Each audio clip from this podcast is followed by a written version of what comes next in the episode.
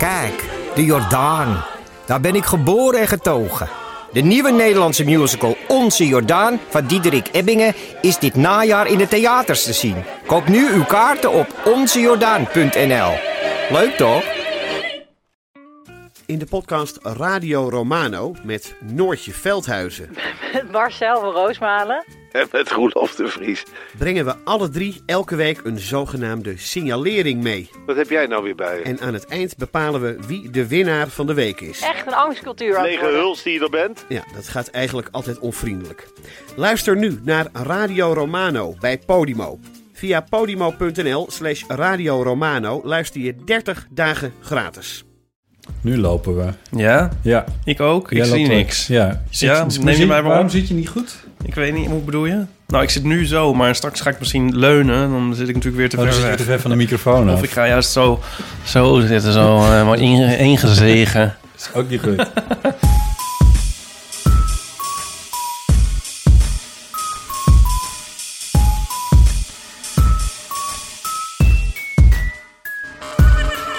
Welkom bij de Eeuw van de Amateur, aflevering 42. Ipe, wat leuk dat je er bent. Een mormel, mormel. En we zijn met z'n tweeën. Ik ben chagrijnig. Ik ben vandaag een soort Maarten van Rossum. Oh, ik heb laatst, ik heb laatst de televisie eens een keer aangezet. Och nee, waarom? En Of was het vrijdag en dan was, was het 1 tegen 100 op? Het was niet op vrijdag. Tenminste, ik weet het niet zeker. Ik ben het vergeten. Maar de Van Rossums, Dat is een televisieserie Oh nee, echt? met de, met de drie... Ja, ik vertel waarschijnlijk iets wat Oh, al... met die zus en die broer. Het loopt waarschijnlijk al vijf seizoenen. Ja. Ja, met die zus en die broer. Ja, want die, maar die broer, dat is echt, een, dat is echt een, een, een wonderlijk mens. Dat weet ik toevallig omdat ik een keer een heel lang interview met hem heb gehoord. eh, in een... ehm, ja, in een kunststof of in een nooit meer slapen-achtig ding. Is dat dan zijn beroep of zo? Ook of van broer van Maarten van Rossum? Nou, nee, hij schrijft... Nee, nee, nee. Dus hij, ze zijn alle drie eh, hoogleraren Ah. eh, of geweest. Emeritus of zo. Oh, Ehm, en die, die zus is dan heel slecht te been. Oh, ja. En die broer die is dan heel, heel erg van de architectuur. En, en dus dan gaan ze met z'n drieën gaan ze daar naar verschillende dingen... Die, die de verschillende individuen dan heel leuk vinden. En dan gaan de andere twee die gaan dan een beetje Oh. mokkend daarnaast staan. Ah ja. Dat Dat is wel- inderdaad een beetje wat, wat ik nu ga doen vandaag. Eh, mokkend naast staan. Dus ik... Oh god, dat zal allemaal weer van mij moeten komen. Ja. Nou, dat is natuurlijk ook niet zo best. En voor onze luisteraartjes. En van onze luisteraars, dat klopt. Want ik had bedacht dat het wel een goed idee zou kunnen zijn... om eindelijk eens even al die achterstallige post bij te werken. Ja. Heb je al gezegd eh, dat het aflevering 42 is? Ja, Ben me- jij van plan, Botten, om dan daaronder een stukje level 42 te monteren? Ehm, Of denk Ja, je van, nou, misschien moeten wel- we dat nou wel zal ik dan een van de meer op, obscuurdere... Oh, ja, nou, wat zijn die er? Ja, of heb je zoiets van, nou, bij de 40ste aflevering hadden we ook niet Red in the Kitchen eh, van UB40. Dus laat nu ook maar zitten. Ehm, Of is het iets wat je later nou, moet beslissen? er zit iets anders in mijn hoofd nu, want we hadden het... er- En dat, dat ontschoot mij toen een klein beetje op een of andere manier. Maar toen zei iemand... We hadden het over 42. Ja, Over, eh, want dat is dan... eh, dat is het antwoord op die vraag in het deze antwoord op et cetera. En toen zei jij, geloof ik, van... Of zou eh, Douglas Adams eh, de- naar de band Level 42 hebben gekeken? Oh ja, ja, ja. Ik weet niet of je die grap bewust maakte, want het is namelijk precies andersom. De, twin, de, de 42 van Level 42 komt uit het Schij de uit. Hitchhiker's Guide to the Galaxy. Is dat ja, zo? Ja, ja, ja. ja. Oh ja, ja. Maar dat, het leuke is, dat, maar dit gebeurt dus wel vaker. Zeker als we met drie mensen zitten. ja. En ik heb wat bordjes hoog te houden, eh, om wat voor redenen dan ook. ja. Dan eh, hoor ik soms pas dingen tijdens de Oh, montage. Ja, ik hoor sowieso alles wat jij zegt pas als ik het terug luister. oh, maar wat grappig. Maar ik, ik vind jou wel een soort... Ik, ik zie jou er dus wel voor aan de- om level 42 best wel goed te vinden. Ik vind het wel iets voor jou. Ja, dat is zeker. Dat vind ik zeker. Sterker Ja, nog, ik ben een keer naar een concert van hun geweest. Nog niet eens zo heel erg gek lang geleden, Ja. in Paradiso. Ah ja? Het is natuurlijk een beetje dat hitjes had in de jaren tachtig. Ja. Ehm, en in een beetje in de jaren negentig. Eh, dus, dus het is nog zo'n voortdurend toerende band... die een beetje voor... Ja, ik weet niet, dat fenomeen ken je misschien wel. Ik heb Het is gewoon een oude lullenband. Nou, het bekroop me ook een beetje toen ik naar, ehm eh, naar Jamiroquai ging. Waar ik... Maar dat, dat, dat vond ik ook weer moeilijk, want, want eh, JK stond in Rotterdam... Dit was op Noordse Jazz, stond in Rotterdam te spelen met, met enorme rugpijn, zei hij. Oh. Dus er gebeurde niet heel veel op het podium. Oké. Terwijl een van de leuke dingen van Jamiroquai is Ja, wel is hoe JK over dat podium heen... Dartelt. ja, ja. Ja. En nu zag het er echt uit als... Ja, ik weet niet. Oh ja. En, en dan speelden ze ook nog van die hysterische hippe eh, muziek. Dat automa automation... Nee, hoe heet het nou? Automaten. Auto, eh, Automaten. ja. Automaten. eh, is, is, een, is best wel een... Heeft best wel een, een, een, een contemporaire Ja. sound. En dat klonk op het podium ook zo. Er liepen best Ja. wel veel backing tracks ook mee... met van alles en nog wat. Met applaus. Nee, nou, dat zat er denk ik niet. Maar goed, ehm, dus dat... eh, wel tof. En ze speelden ook de oude hitjes weer. eh, dus dat vind ik dan... Ja, dat is dan ook wel weer tof. En dan is, is dat toch wel echt een heel erg goede band. Ook nog steeds. Ja. Maar bij Level 42 had ik ook een beetje van tevoren van... Oké, ik ga je kaartjes verkopen. Omdat ik Level 42 in de jaren Met 80 een, niet met een plaksnor en, een, en je kraag opgeslagen en een hoed. Omdat je ook maar niet weet waar je uiteindelijk terechtkomt. Maar eh, die jongens hadden zo vreselijk veel plezier op het podium. Ja. Met z'n allen. En je hebt die Mar- Mark, Mark King. Mark King, ja. op zijn op zijn basgitaar. Met in de basgitaar die lampjes. Oh, dat weet ik Ja, niet. dat vind Heeft ik... hij dat? Ja, hij heeft lampjes in zijn basgitaar. Maar dat is wel grappig, want JK die heeft toch in die, eh, in die hoed van Van die hoedlampjes. lampjes. Ja, dat is iets Brits kennelijk. Om overal lampjes in te stoppen. Ehm, en, Van ehm, up funkbands om er overal lampjes in te stoppen. Ja, misschien wel, ja. Nou ja, maar vond ik ze dus washed up, level 42? Nee, want ze hadden heel veel plezier. Ze stonden heel goed te spelen. En, maar die Mark King, dat is dus onder bassisten ook echt een held. Ja, omdat weet hij, ik, ja. eh, hij heeft die slaptechniek Ja, tot ja. In, in, de, ja, in de finesses onder de knie. Ja. En eh, nou ben ik geen basgitarist, maar dat fenomeen ken ik wel heel goed. En ik kan het ook heel erg waarderen als er dan ineens een bassolo, terwijl normaal Hij is daar gesproken... een beetje synoniem aan, toch? Ja, ja, nou, ja, hij en eh, Larry Graham natuurlijk. Die, eh, ja, dat, dat is een soort funkgrootheid, dat ken je natuurlijk Ja, ook niet. En dan heb je nog de, de P-funk van, eh, oh god, hier gaan mijn funkvriendjes gaan me vermoorden. Dat ik dit even niet uit mijn hoofd weet. Nou, dan verander ik wel het onderwerp. Nou ja, de slap bass. Ja. Dat, dat, ja. Maar goed, nou, doe er maar onder dan. En, ehm, de- oh trouwens, eh, hebben we dat nou al gezegd? In de live-uitzending eh, was er dus iemand die zei van... ja, nee, maar dat veer- 240 i- als antwoord in de vraag eh, van de, de betekenis Oh, ja. van... dat weet Ja. ik veel. Nee, het antwoord op Het op- op- Ja. Nou, waar van het De zin leven van het en leven. alles. Ja, Ja. Nee, de zin van het leven is een samenvatting. Weet ik veel. Eh 240, maar dat is dan... eh, dat staat dan voor de ASCII-code, sterretje... en dat Ja. betekent alles. De asterix. Ik maak er dan Ja. nog ergens en passant van in mijn eh, tekst, maar ja. Oh ja. En ehm, dat is nog even gefact-checked door Nico. Ja, Want dat zat niet meer in de uitzending, toch? Maar dat eh, jouw Nico, mijn Nico oh die ja, vandaag zijn rijbewijs heeft gehaald. gefeliciteerd. Nico. Bedankt. Namens de eeuw van de amateur.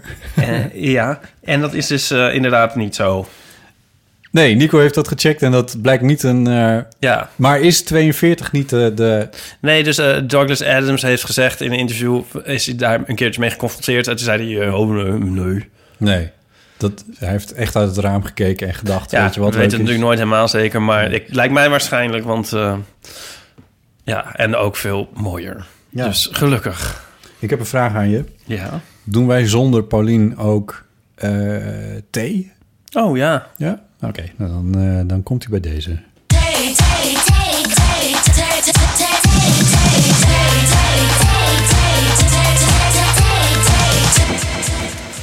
Ik heb natuurlijk weer een lekker kamilletheetje gekozen. Wat? Ik heb koffie gemaakt voor je. Is het een beetje... Ja, Ja? het is een beetje een soort van eh, alsof je in een café zit en het thee besteld hebt en, eh, je, en het doosje komt er niet, weet je wel, met de zakjes. En dan denk je na een tijdje, nou weet je, ik, ik, ik drink het wel gewoon dan maar zonder zakje, drink ik het gewoon zo op. Zo smaakt hij een beetje, maar eh, op zich heel goed te drinken. Ehm, Ja. Nou, zoals Pauline zegt dan, het was weer een drukke dag op de afdeling... Nee, wat zegt ze altijd? Ja, op de, Twee op de afdeling zakjes vragen, vragen verzinnen. bij Pickwick, ja. Ehm, de vraag van een theezakje luidt... Het is best wel actueel. Eh gisteren nog Prinsjesdag geweest. Zie je dat ik ook probeer een beetje Mhm. Ja, het allemaal aan elkaar te knopen? Ja, ja, ja, ondanks Eh, alles. ja, ondanks alles. Ik vergeet helemaal Maarten van Rossum te zijn. Ja. Anyway, de vraag is... Wat zou jij veranderen als je minister-president was? Nou, ik zal om te beginnen een kabinet vormen. Dat is wel een leuke vraag inderdaad, ja. Wat zou je allemaal veranderen? Eh, Nou, niet allemaal. Wat zou Oh. je veranderen? oh ja, één ding. Eerst nou, weet ik veel. Ja, doe eerst maar één. Ehm, nou, ik denk dat het wel in de richting van het milieu zou gaan. Iets, ik, ik, ik weet nog niet of ik heel specifiek wil zijn of zo. Maar volgens mij zou ik wel iets groener... Nou... Hmm. Nee. Ik weet waar ik... Wat ik zou... Ik zou meer geld aan onderwijs gaan uitgeven, denk ik. Jezus, Ja. wat een saai antwoord. Het is een heel saai antwoord. maar weet je, mijn redenatie was... als er nou meer slimme mensen komen... dan komen er ook meer mensen die snappen... dat het echt niet goed gaat met het milieu. En dan zijn we misschien beter in staat... Het is een beetje als die, eh, die vraag van... je mag één wens doen en dan doe je de Oh, wens. ja. En Ja. dan moet je wel de... En nou, daar heb ik vorige keer over gehad, volgens mij. Maar onder, ja, onderwijs is misschien de sleutel tot alles, maar... Hmm. Nou, ik zou een muur bouwen, eh, bouwen met België. België. en Nee, daar mogen ja. de Vlamingen voor Nou ja. betalen. Er komt ook meer geld voor onderwijs, toch? De, de, de, docenten gaan er 3% op vooruit of zo. Wat was het? Ik heb zelfs gehoord dat, eh, dat de werkgevers... dus de werkgeversorganisatie... vandaag heeft bekendgemaakt... dat de lonen wel omhoog mogen. En die had het ook over 3% inderdaad. Mijn god. Ja, dat, als de werkgevers dat zeggen, dan... Maar wie vist er weer achter het net? Ja, de, de ZZP'ertjes zoals wij. Kleine ZZP'er. Nou, ik zat wel te denken... wat nou als ik mijn tarieven met 3% omhoog zou doen? Ja. Dan komt er dan een heel gek uurbedrag uit, maar... Oh ja, soms heb je dat... Ja, ja. Ik heb, wel, ik heb besloten dat ik dat doe per, eh, per 1 september. Echt? Dat ik, ja, dat ik 5 euro bij mijn uurtarief op doe. Oh, Ja. Dus bijna een verdubbeling. ja, precies, ja. Oh ja, ik eh, doe dat bijna nooit. Ik doe alleen bij nieuwe opdrachten. Maar ik heb eh, bij één opdrachtgever heb ik zo lang blijkbaar mijn tarief niet verhoogd dat zij het zelf hebben gedaan. Dat Dus is- ook, eh, Oh, ja, oh mijn god. ja, maar wel sympathiek. Maar ehm, oh ja, want er was ook nog sprake van dat het la, la- gaan we het nou echt o- hierover hebben? Dat het lage btw-tarief werd afgeschaft. Gaat het nog door? Oh. Oh, dat heb ik niet meegekregen. Nee. Oh ja. Oh, de nieuwe single van Morrissey. Ja, sorry, ik een beetje van de hak op de tak spring. De nieuwe single van Morrissey is uit. Dat is wat jij zou veranderen als je... Nou, nee, maar hij zegt daarin... eh and I recommend that you stop reading the news... because the news contrives to... Wat is het? Poison your mind of zo?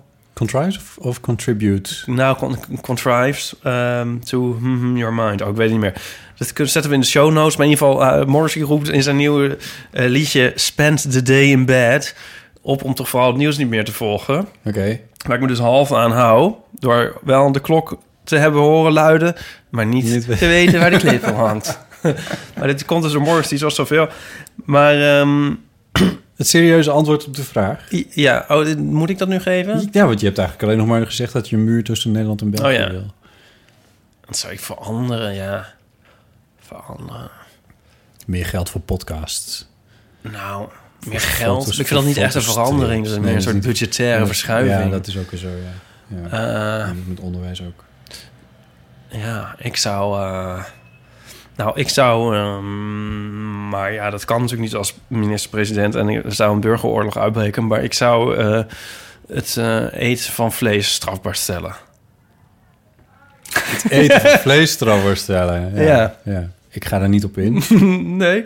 Ik zou Geert Wilders burgemeester van Almere maken. Maar kijken wat er gebeurt. Oké, dat is, eh, is net weer van een andere orde. Ja, Is dat niet te Ja. leuker? Maar, ik begrijp het niet helemaal. Is dat, vind je dat net zo'n onzinnig plan als mijn plan? Of is dat om hem te Ja, ik pesten? Of het, het wel een beetje in die categorie. Ja, ja. Eh, maar ehm, het is beide niet onuitvoerbaar overigens. Eh, want eh, de PVV is heel groot in Almere. Dus in dat opzicht zou het niet eens gek zijn. Maar ja, de minister-president gaat niet... Het... Nou, weet ik eigenlijk niet eens. Gaat Waar gaat de pres- minister-president eigenlijk over? Wat heb je eigenlijk voor... Ja, het ministerie van Algemene Zaken. Wat heb je eigenlijk voor macht? Over alles en dan ondertussen ook weer niks. Dit gaan we tot in de puntjes uitzoeken. Ehm, Ja, ik, ja, ik, ik zit even naar je te kijken Ja? of je nou nog iets wil toevoegen Nee. hier aan. Of nog in een soort denkproces was of dat het Ja. gewoon een soort leegte was waar ik nu... het was een soort leegte. Oké. Een existentiële leegte. Ja, want ehm, we, zijn, eh, we zijn met z'n tweeën. Ja, terwijl we God. vaak met, met Paulien eh, eh, zijn, maar Paulien is om haar moverende redenen. is ze er niet? Ja. Nee. Ze gaat binnenkort in première met haar nieuwe programma en dat heet Om mijn moverende redenen. Wat niemand snapt. Nee. Ja, dat- ze zichzelf ook voor verontschuldigt, geloof ik. Ja, het is... eh, vroeger luisterde ik altijd Ron Flon Flon op de radio. Het programma van Wim de Schippers. Ja. En dan zeiden ze Wat altijd... overigens, volgens mij ook weer een podcast is trouwens. Dat kun je nu als podcast... Oh ja? Ja. Oh, leuk. Ja. Ehm, nee, dan zeiden ze altijd in om roterende redenen. en eh, ja, ik was het toen, weet ik veel, want hoe oud was ik? 12, 13 of zo, toen ik dat luisterde veel. Wist ik veel. Jij wist niet eens wat moverende was. Nee, dus, dus ik zei dat ook dan op, op Oh, school ja. en zo en in de Dat- klas. Om roterende redenen. En, dat moet ik altijd heerlijk. denken. Om mijn moverende redenen. Ja. Ehm, nee, dus Paulien is er niet. Nee. Nee, dus ehm, nou, luisterhuis. En we weten eigenlijk ook niet wanneer ze terugkomt. Nou, dat klinkt heel dramatisch. Ja, maar komt wel terug, hoor. Ik zet het een beetje aan. Oh. Ze komt zeker terug. Ja, en je moet zeker blijven luisteren tot het eind van de eh, aflevering. Want misschien, ze kan Misschien- elk moment ze kan binnenkomen. eigenlijk- elk ja, moment kan ze wel- binnenkomen. dat is wel dus waar. blijf luisteren. Ja, Ga ja. niet weg. Nee. Ehm, en ehm, mooi. Dat mensen over vier uur nog steeds... nog steeds zitten te luisteren. Maar ehm, ik had bedacht dat het misschien wel leuk zou kunnen zijn... eh, om eventjes wat postwerk weg te werken. Ja. Oh, ik zat nog te sowieso- wachten of je de jingle, de jingle nog een keer... Als je, of je de rubriek nog zou afsluiten met nogmaals de jingle. Maar Als je dat heel graag wil. Ja, doe maar Maar even. ik vind, niet, ik vind eigenlijk dat je niet te veel jingles... Je moet dat niet, want op een gegeven moment gaan ze vervelen of zo. Oh, dan doen we het niet. Nee, zou ik het niet doen? Nee. Dan doe ik het niet. Ehm, sowieso is post jouw favoriete rubriek. Ehm, Ligt er een beetje aan. ligt er een beetje aan. Eh, we hebben heel veel leuke dingen binnengekregen. Heel veel eh, reacties op eerdere eh, afleveringen. Zelfs van afleveringen van voor... De, jaartelling. De, de jaartelling. Van voor de... van voor die we met Nienke hebben gemaakt. Dus Oh, dat is al drie Jezus. geleden. Omdat we die nooit hebben... Nou, met Nienke zei ik van... we doen het de volgende keer met Pauline. En toen Pauline er weer bij was, toen waren we live. Ja. En toen dacht ik, nu hebben we heel korte tijd, dus dan is het eigenlijk ook onverstandig. Maar het is om- niet zo dat mensen nu nog eens gaan zitten reageren... een potje zitten reageren op aflevering 12. Nou, dat gebeurt ook nog wel. Jezus, echt? Nou, aflevering 12 is wel ver terug, maar eh, ik krijg wel eens mailtjes eh, of reacties over van dingen die dan eh, veel Ja. eerder aan bod zijn gekomen. Wat ik heel leuk vind trouwens, hoor, want het is natuurlijk, je kan natuurlijk de Eeuw van de Amateur heel erg ver terugluisteren onderhand, want dit is al aflevering 42. En je kan een beetje zo à la... Alsof ik nu met Game of Thrones zou beginnen, quod non. Ja. Zou je nu kunnen beginnen bij de Eeuw van de Amateur aflevering 1. Dus misschien zijn er mensen die dat doen. Die Ja. echt helemaal... die eh, toch in deze tijden van dalende werkloosheid... toch nog steeds niks om handen hebben. Dat die dat gaan doen. Dat Die eindeloze, ja, ja. Nou, Ja. weet- Het, is, het leuke wel, aflevering 1, daar zat jij ook in. Oh ja? Ja, ja, die hebben Oh. toen hier een criterium Oh ja, eh, ja. opgenomen. Toen je nog niet zo eh panisch was over dat er af en toe eens een eh, kopje te horen was op de achtergrond. Die is- die is heel luidruchtig, inderdaad. Ehm, en daarna...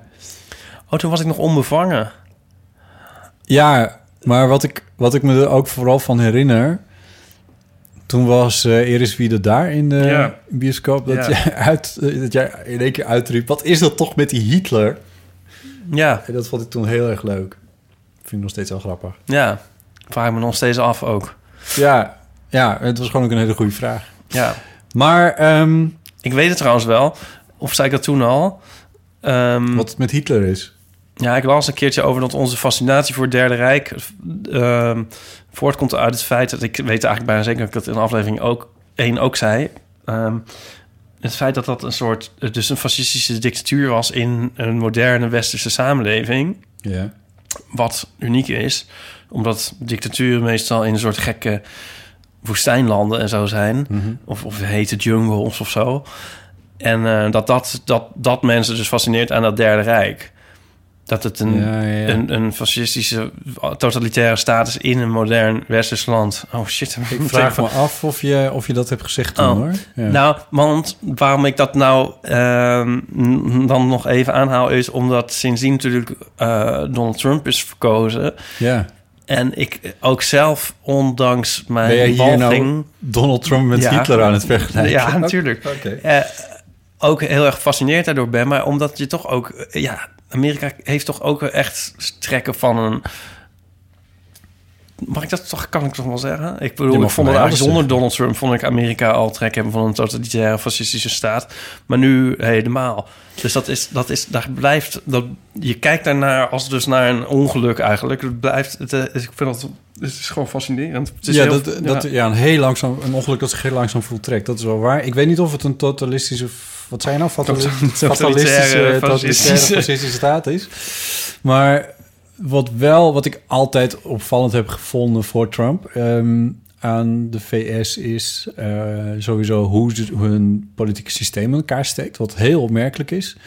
Ehm, maar hè, met, met die kiesmannen en noem het allemaal maar op. Mhm. Maar ook dat president worden daar in de eerste plaats een geldkwestie is. Mhm. En in de tweede plaats ook een soort dynastiekwestie is. Mhm. Dus je had de, eh, de Kennedys en je had de Clintons en je had de Bushes en je had, eh, nou noem ze maar op. Eh nou, noem waren ze maar op, dit waren ze. maar maar ja, de die- Roosevelts. Maar ehm nou ja, goed. Die, die, ook twee van. het, ehm, eh, en, en, maar die, die, die clan-achtige situatie rond... rond want ja, ik wil het... Soms, en, dat, en die gedachte had ik laatst. En toen dacht ik, wat, dit, dit slaat nergens op. Want ik ben dus behoorlijk tegen koningshuizen en zo. Maar, maar toen dacht ik van, hadden ze daar maar een koning? Het was het ultieme land voor een koning geweest. Want ze, zijn, ze, ze, ze zijn vol adoratie voor Ja, ja, de, de natie en alles wat Ja. daarmee te maken heeft. Het is een heel Britse manier van... van eh, dat, het, het- ja, nou, dat is iets waar we... Nou, ik zou zeggen ook Frans. Want dat, dat, Ja. daar hebben we het ook eerder over gehad in een aflevering. Want de Fransen die hebben natuurlijk ook een heel vreemde... ja, Ja, die presidenten van ze. bewezen. Ja, ja, die koningen die onthoofden ze. Maar ondertussen willen ze er eigenlijk wel heel graag eentje. En Ja, die dat- presidenten die, die zitten natuurlijk ook in een bizarre paleizen. En eh Ja. stijgt het ook helemaal naar de hoofd. ja. Maar eh, inderdaad, sorry, mijn telefoon gaat de hele tijd. Oh, ik had is het iemand belangrijk die nee, belt, nee, maar ik had het niet, eh, omdat ik het natuurlijk in, in nogal een sociaal isolement leef en eh, meestal niet nodig is om mijn telefoon op het zwijgen op te leggen, omdat hij dat uit zichzelf al doet. Maar nu, Ja. zo waar, komt er toch iets binnen. Oh, ja. Maar dat over, over eh, iets binnenkomen gesproken. We hadden dus post. Post, ja, heel veel post. Ehm, Sophie Pluim, die eh, mailde weer, dat heeft ze vaker gedaan. Deelde Eh, zij een pluim uit? Ja, eigenlijk wel. Ze zei zo kort. En dat was eh, naar aanleiding van onze vorige live, eh, eh, die iets van 50 minuten was of zo. Ik ben helemaal ontaard, zei ze. De volgende, volgende keer weer twee uur plus. Nou, daar gaan we ons best voor doen. Ik weet niet of het gebruik van het woord ontaard hier helemaal correct is. Ik denk dat het niet correct is, want ontaarden is volgens mij ehm, Ja. wel iets wat je... Ja, kan- dat kan je wel zelf doen. Een soort uit de hand lopen is dat toch als iets ontaard. Ja, maar ik, volgens mij als je, als je ontaart is dat opzettelijk. En dat is niet iets wat je kan overkomen. Zeg ik het nou Ontaard? goed? Ja. Nee, ontlaat misschien. Nou, het ja, ze was in ieder geval van de pluim. Dat is niet zeker is. En eh, twee plus uur zegt ze, omdat wij daar weer voor, voor die van Nienke dan nog weer eentje hebben gemaakt die twee uur en twintig minuten was. En toen dacht ik, nou, nu gaan ze ons echt helemaal kapot maken, al die eh reageermensen. Maar er zijn eigenlijk alleen maar positieve reacties op gekomen. Ook van, dat, dat, Ja. Maar het hoe ook langer we zijn, hoe leuker mensen het vinden. het zijn- ja, nou. Fijn. Ja. Ja. Ja. ja, die mensen moesten weten wat voor hel het is om die... Om die montage in elkaar te zetten. Oh, nee, om dat helemaal terug te knippen. om het terug te knippen naar 2 uur en 20 minuten. om het vol te praten. Oh ja, precies. Ehm, Michael Nagelkerker. Ja, wie Die- kent hem niet? Eh, hij is overal bij. Hij was volgens mij ook weer bij de live eh, opname. Ja. Als ik dat goed heb gezien. Eh, terwijl hij behoorlijk niet in de buurt woont. Ik meen dat hij in Limburg woont zelfs. Eh, Oh ja, ik weet dat hij er live bij was, want hij schrijft... Het was veel te kort, wel superleuk om live bij te wonen. Ja. Dus hij was daar gewoon bij, eh, bij de vorige keer. Ehm, en ik stelde vandaag nog op Facebook eh, de vraag of mensen ons vragen zouden willen stellen. Ehm, daar schreef IJskonijn bij... Waar zouden jullie over praten als er geen onderwerpen bedacht zijn? Wat bedoelt hij? Nou, ik vroeg dus van...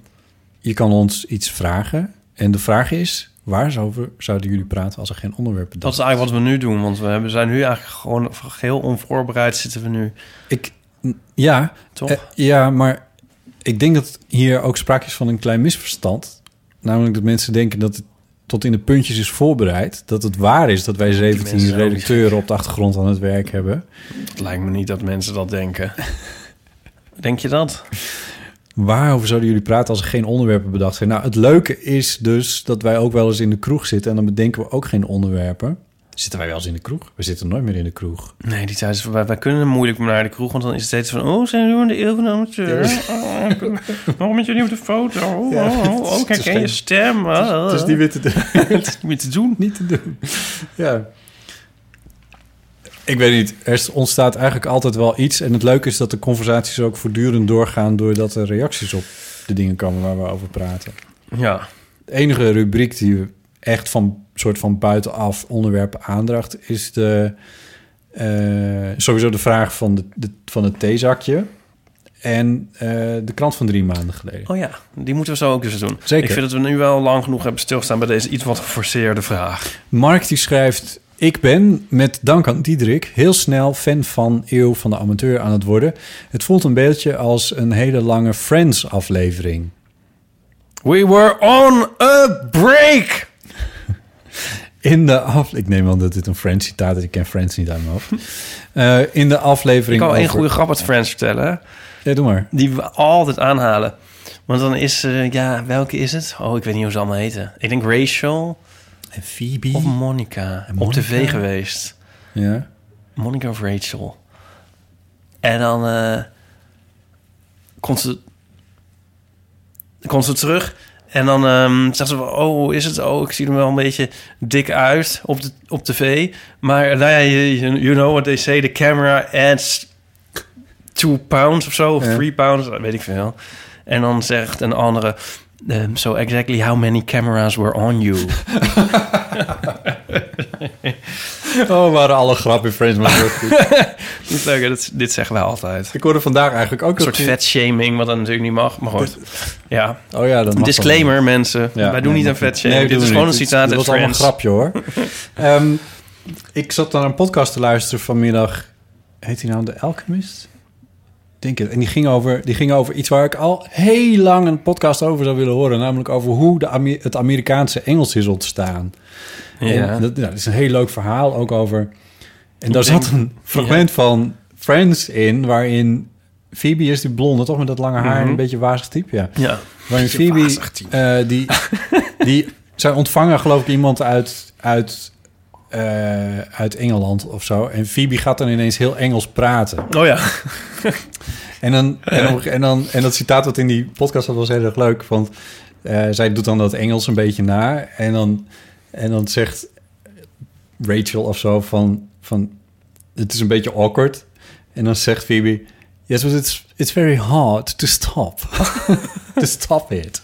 Dus weer in datzelfde taaltje. Zo. Ik weet niet, als ik het vertel Leuk. is het natuurlijk helemaal niet leuk. Maar dat, was, dat vond ik ook Ja. grappig. Ja, Nou, grappig. Ach, ik ben al, ja, dit is voor, ik weet, ik heb het die, misschien is het nu modieus, maar ik vind zelf eigenlijk doordat ik af en toe mensen ook zo ontzettend Brits heb horen praten, terwijl ik denk van ja, maar jij bent gewoon eh, ja, oom Henk uit Amstelveen. ja. Dat vind ik gênanter dan als je gewoon met een beetje Nederlands accent Engels praat. Dus Ja. als ik nu Engels of Amerikaans praat, dan eh Weet je wie dat, gewoon heel lekker, eh, heeft? Dat, eh, ja, echt? Oh, Gewoon met Nederlands. ja, why not? Maar ik vind het best ingewikkeld, want ik ben dus wel eens op de nationale radio... en dat moet ook wel eens een keer met een woordje Engels.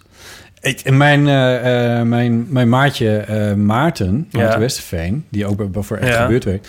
die spreekt namelijk heel erg Cambridge Engels. Oh ja. Echt heel Cambridge Engels. En Eh, beetje zoals eh, Marcia Luiten, die doet dat trouwens ook. Die, Ja, maar ik eh, vind het alsof een Engelsman Nederlands leert... en dan, en dan praat hij zoals een soort als koningin Beatrix. Ja. Dat is Ja, toch ja, gek? ja. Ik bedoel, dan denk je toch ook van... man, doe even normaal. Maar ik, maar ik vind het wel leuk om het een beetje Brits te Ja, het houden. was of een beetje misschien, maar... Ja, het komt ook een beetje door dat ooit... ehm, Maar jij, jij spreekt bewust een beetje slechter Engels dan je eigenlijk nou, niet slecht. Het gaat niet om, om de zin en de woorden, maar meer om het accent. Van, ik vind dat je wel in de, gewoon de sp- uitspraak mag horen van... eens hoef je een niet ver- verbloemen dat je Nederlander bent. Nou, dat vind ik lastig. Maar nou, ik vind sowieso blokkeer ik als, als ik Engels spreek tegen iemand die Nederlands spreekt. Want dan Ja. denk ik, oh, dan blijf ik een soort in het Nederlands hangen. Maar bijvoorbeeld, hoe heet die man? Frans Timmermans met zijn Engels. Dat, Oh, is, toch ja. dat is toch gênant? Ik Nou, hoor liever gewoon zo'n Nederlandse mompelende man die dat allemaal een beetje ver, verhaspelt. Ik vind, het een soort, ik vind het een soort appropriation. Dat vind ik het. Als je, als met Appropriation. een enorm Brits accent gaat praten. Appropriation. Ja, maar het is ook een beetje van ja, dan, eh, en, en waarom dan precies zo dat, dat Cambridge Engels? Want dan zou je ook met een soort heel, heel dik Manchester accent of zo kunnen gaan praten. Ik bedoel, het is volkomen Ja, ja, random dan wat je dan uitkiest. Ja, nee, dat klopt. Dat is zo. Want dat zit dus ook in die aflevering van die podcast. Ja.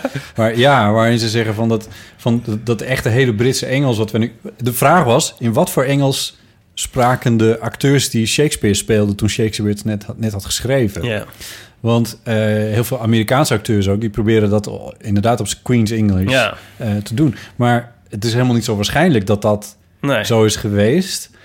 En ik, ik moet de podcast eigenlijk nog een keer luisteren, want ik zat niet heel goed op te letten. Maar een van de dingen waar ze over zeiden was het verdwijnen van de R. Want de, de Queen in Engeland die spreekt de R niet uit. hè? Mhm. De Amerikanen doen dat wel. Ehm, ja, als, niet als, eer, als eerste letter spreken de Britten Ja. hem ook wel uit, maar niet als ze ergens halverwege. eh ja, pff, hoe? Voorbeeld. We were. Ja. En de Amerikanen zeggen we were. We waren. Ja. En dan de Britten, de, de, de, nou, dat Queen's Brits. Maar in ieder geval, het in die podcast werd dus uitgelegd van... ja, maar die, dat, die verdwenen R... die zat niet in het, in het Engels dat, eh, dat de acteurs van Shakespeare speelden. Die spraken de R wel degelijk uit. Ja. Dat was een professor die al 40 jaar naar Amerikaans Engels eh, eh, eh, onderzoek aan het doen was. Die, die zei dat. Hoe komen we hier nou op? Friends-afleveringen. Ja. Jezus. Eh, Nou, als iemand wil weten hoe, waar we zouden praten... als er geen onderwerpen bedacht zouden zijn... dan is dit het dus. Het komt ook doordat ooit een vriend tegen mij zei... ehm, toen ging- toen ging het over Nederlandse bands die Engels zingen. Mm, dat is een goeie, ja. En Ja. ik vind het dan ook gênant als je dan heel erg...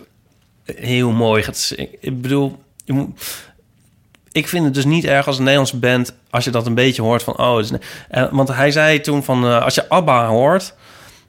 toch een van de succesvolste, succesvolste bands ever... Je hoort, vooral in het begin hoor je dat ze, dat ze Zweeds zijn. Je hoort een Ja. soort een beetje een net een accentje... en Ja. dat heeft een soort charme. Ja, Dat is wel leuk. ja. En dat is ook eigenlijk wel zo. Als het maar goed Engels is. Ja, nee, dat is wat anders. Ja. Ja. Ja, ja, Ja. Wat ik leuk vind, is bijvoorbeeld een band als Coldplay... die eh, uit Brit- Groot-Brittannië komen. Ja. Maar die zingen niet heel... Het, het is wel Brits-Engels. Je hoort wel dat ze, dat ze Brits zijn. Maar het ligt er niet heel dik bovenop. Dat vind ik heel knap. Ja, Ik- ja Cold, Coldplay is een beetje, een guilty pleasure van mij. Oh, ik schaam me daar niet eens voor. Ik, ik, ik noem dat niet eens een guilty pleasure. Ik vind het gewoon een steengoede band. Echt? Ja, Eh, ja. saai. Ik vind die tweede, dat tweede album vind ik goed. ehm hoe heet dat? Eh, A Rush of Blood to the Head. Oh ja. Maar goed, we dwalen af. Ja, ik heb ooit ben ik een keer heel erg verliefd geweest op iemand die voortdurend Coldplay draaide. Oh. En dat was het eerste, dat was Parachute. Dus ik kan Parachutes eigenlijk niet meer Oh, ja. horen zonder vreselijk emotioneel bij Ja. te worden. Maar ik vind gewoon, ik, ik zie het nog wel als, ik ben nog nooit bij een concert geweest. Want Maar het is wel een beetje afgegleden hoor. Parachutes Ja. vind ik ook nog wel oké.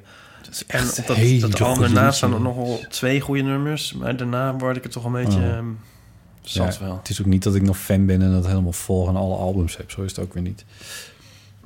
Toen ze in de Ziggo stonden, of hoe heet die grote?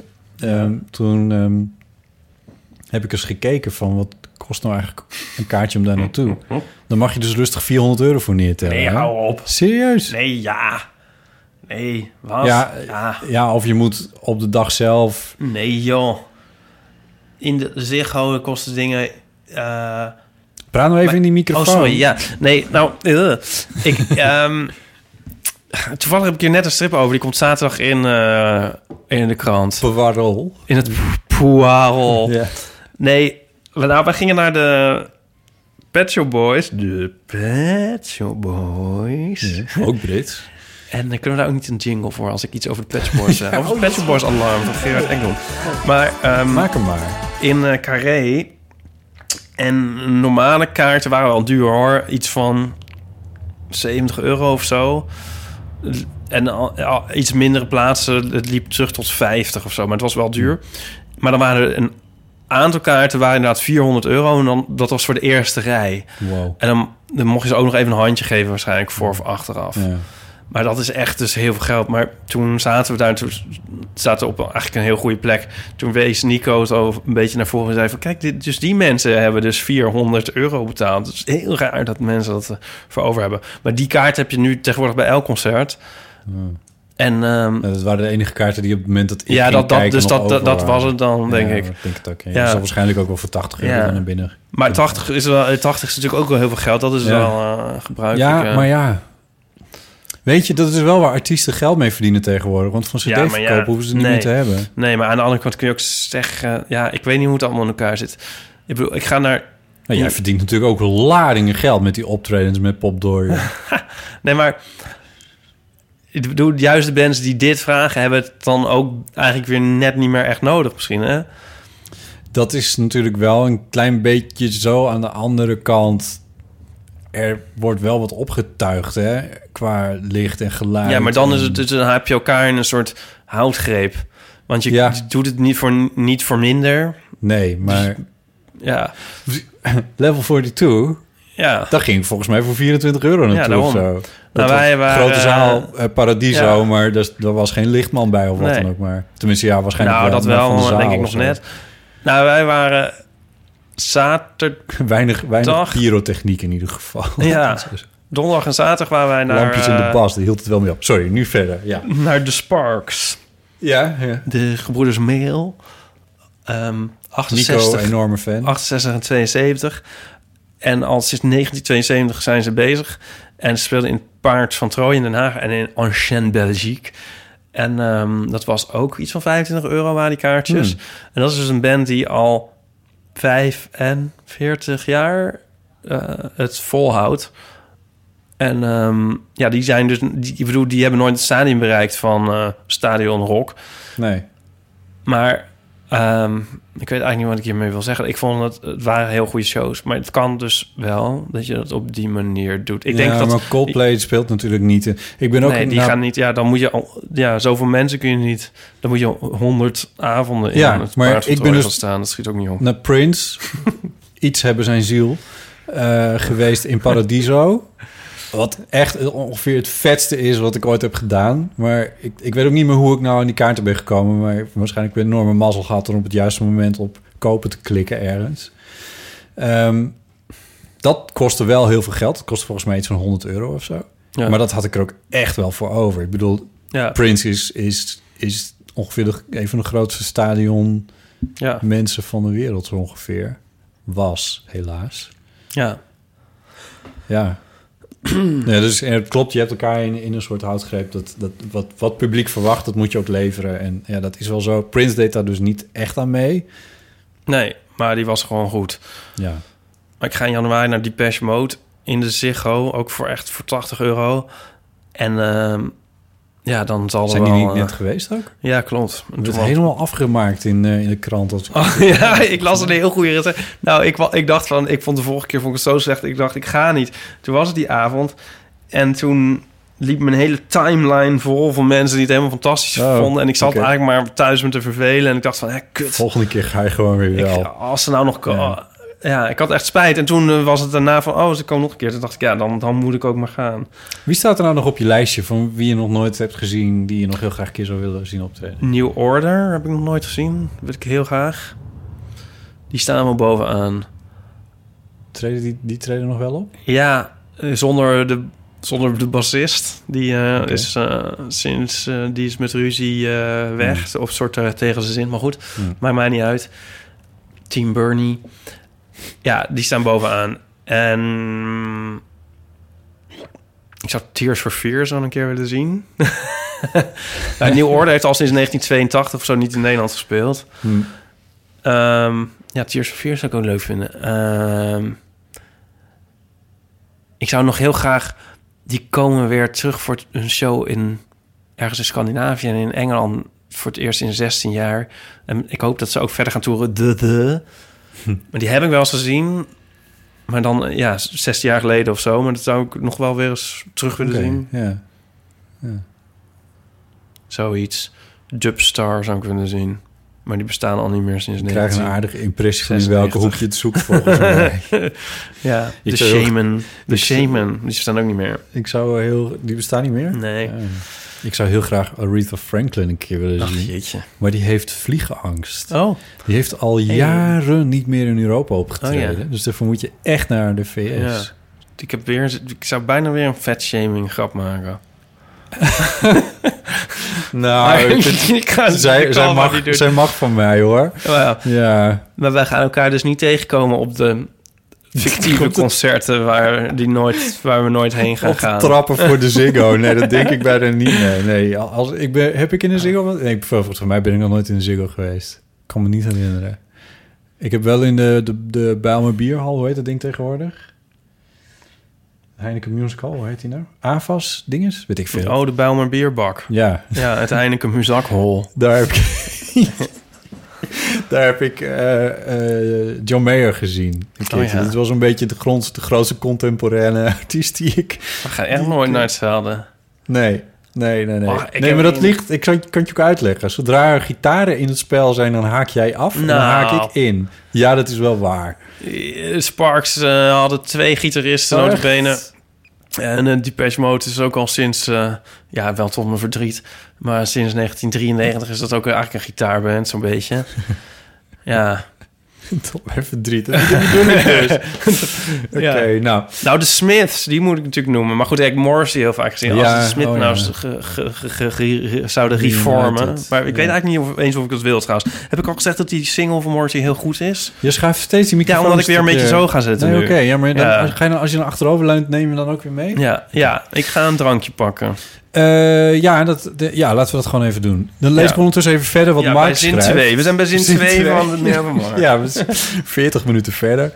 Ehm, want Mark die schreef dus eh Friends-afleveringen, et cetera. Ik weet niet hoe, maar daar kwam dit hele gesprek uit voort. In de aflevering over buitenaards leven noemt Ipe in een bijzin de vele website-domeinen die hij bezit, maar mompelt dan iets over dat het niet interessant is. Maar ik ben toch wel benieuwd welke domeinen hij dan bijvoorbeeld allemaal bezit. Ik hoop stiekem dat hij zo'n persoon is die bij iedere nieuw fenomeen of iedere BN'er to be het bijbehorende domein claimt in de hoop eh, hem dan voor veel door te verkopen. Nou, ik, ik- ten eerste... Nou, of, eh, nee, want er komt niet een tweede. Zo ben ik natuurlijk niet. ik ben natuurlijk... Ja, dit vind ik nou zo... Dat is, nou, dat is toch zo'n misselijke manier om geld te verdienen, vind je niet? Hij, hij schreef ook van, van waarschijnlijk is het gewoon een saai verhaal dat hij heel veel variant op zijn eigen naam en op fotostrips heeft. Nou ja, ja. Ik heb wel eens overwogen om ehm vitistrips.nl aan te vragen. Omdat ik had alles, dan typte ik dat. Zit er O naast de I? Of, Ja, ja, ja, zit dat? de O, ja. en dan typte ik altijd vitistrips. Dacht ik, ja, kut. Dacht ik, ja. oh, ik kan wel vitistrips nemen en dan, eh, dan, en dat doorverwijzen naar fotostrips. En dan Wat is bleek? Iemand had het al. Nee hoor, nee. Maar eh, nee, ik heb gewoon heel veel... eh, vaak als ik een nieuwe serie begon, dan had ik bijvoorbeeld de vrijmeboys.nl. Oh ja, En eh ja, de jezus. Schelmenjaren Nee. van Jan-Peter. Hier had je, wat was het ook weer? Ik, had, ja, ik heb er dus over recent ook heel veel weggedaan. Omdat dan is het zo van, ja, het is maar een tientje per jaar. Maar als je dan Ja, als je de 10 15 hebt. eh, Ja. of zo had ik er geloof ik wel. 15. Van allemaal on, onbruikbare dingen. Wat is het mooiste die je hebt? Nou, dan ja, fotostrips.nl natuurlijk. Ja. En ik heb ook, een little known fact, fotostrip.nl. Ja, Daar heb ik- heel, heel verhaal. Daar heb ik heel veel geld voor betaald. Ja, Want die, die was dus eh, eh, altijd eh, van bezet. kakhiel. Nee, nee. Maar het ergerde mij zo dat ik die niet had. op, en vroeger stond er dus een familiealbum op, gewoon wat kiekjes. En opeens was, stonden er ook echt fotostrips op. En toen... eh, Van iemand. van iemand. En toen heb ik die, eh, die hield er weer mee op. En toen heb ik het ehm, maar in vredesnaam gekocht. Ja. Ja, dus die heb ik, fotostrip en fotostrips. En ik heb ook fotostrip.be en fotostrips.be. Maar waarom? Want En EU. ik ga een muur plaatsen tussen België en Nederland. Ja, dat is... Nee, EU niet. ipedriese.nl heb ik nog, nou ja. Bla, bla, bla. Fotoroman heb ik ook volgens mij. Fotoroman.nl Voor als ik nog, nog een keer fotoroman kan maken. En photographic novel. Nee. Die, dat zou ik maar doen. Oh ja. Nou, nou heb je het nou, is, laat. nou heeft Diederik Broekhuizen hem al Ja, geregistreerd. We kregen een fantastische mail van JP. Van de, Mm. Maar ik heb, ben vergeten of ik die mag voorlezen. Want dat was wel een beetje aan mezelf gericht eigenlijk. JP van eh, Ja, onze ja. quiz van in maart. Of wanneer Ja. was het? Februari. Ehm, de, de spelletjesman van de publieke omroep. Of doe ik hem dan tekort? nou, ja, maar dat geeft niet. Nee. En, eh, en de man achter... toe, hoe heet het? Is Tafel Mol? voor Taal. Tafel voor Taal. Hij heeft een YouTube-kanaal nu trouwens. DT met JP. Heel erg leuk. Ja, Over hoe je schrijven moet in het Nederlands. Hij schreef een hele mooie mail over... Die ga ik niet voorlezen, want ik ben vergeten om te vragen of dat de bedoeling was. Maar het ging in ieder geval over die mini-coming-out. Zelf, Ja. zelf een hele mooie ervaring. Ja. waar- maar we kunnen die wel voor, ja, als je het nou vraagt, want ik denk dat het wel mag.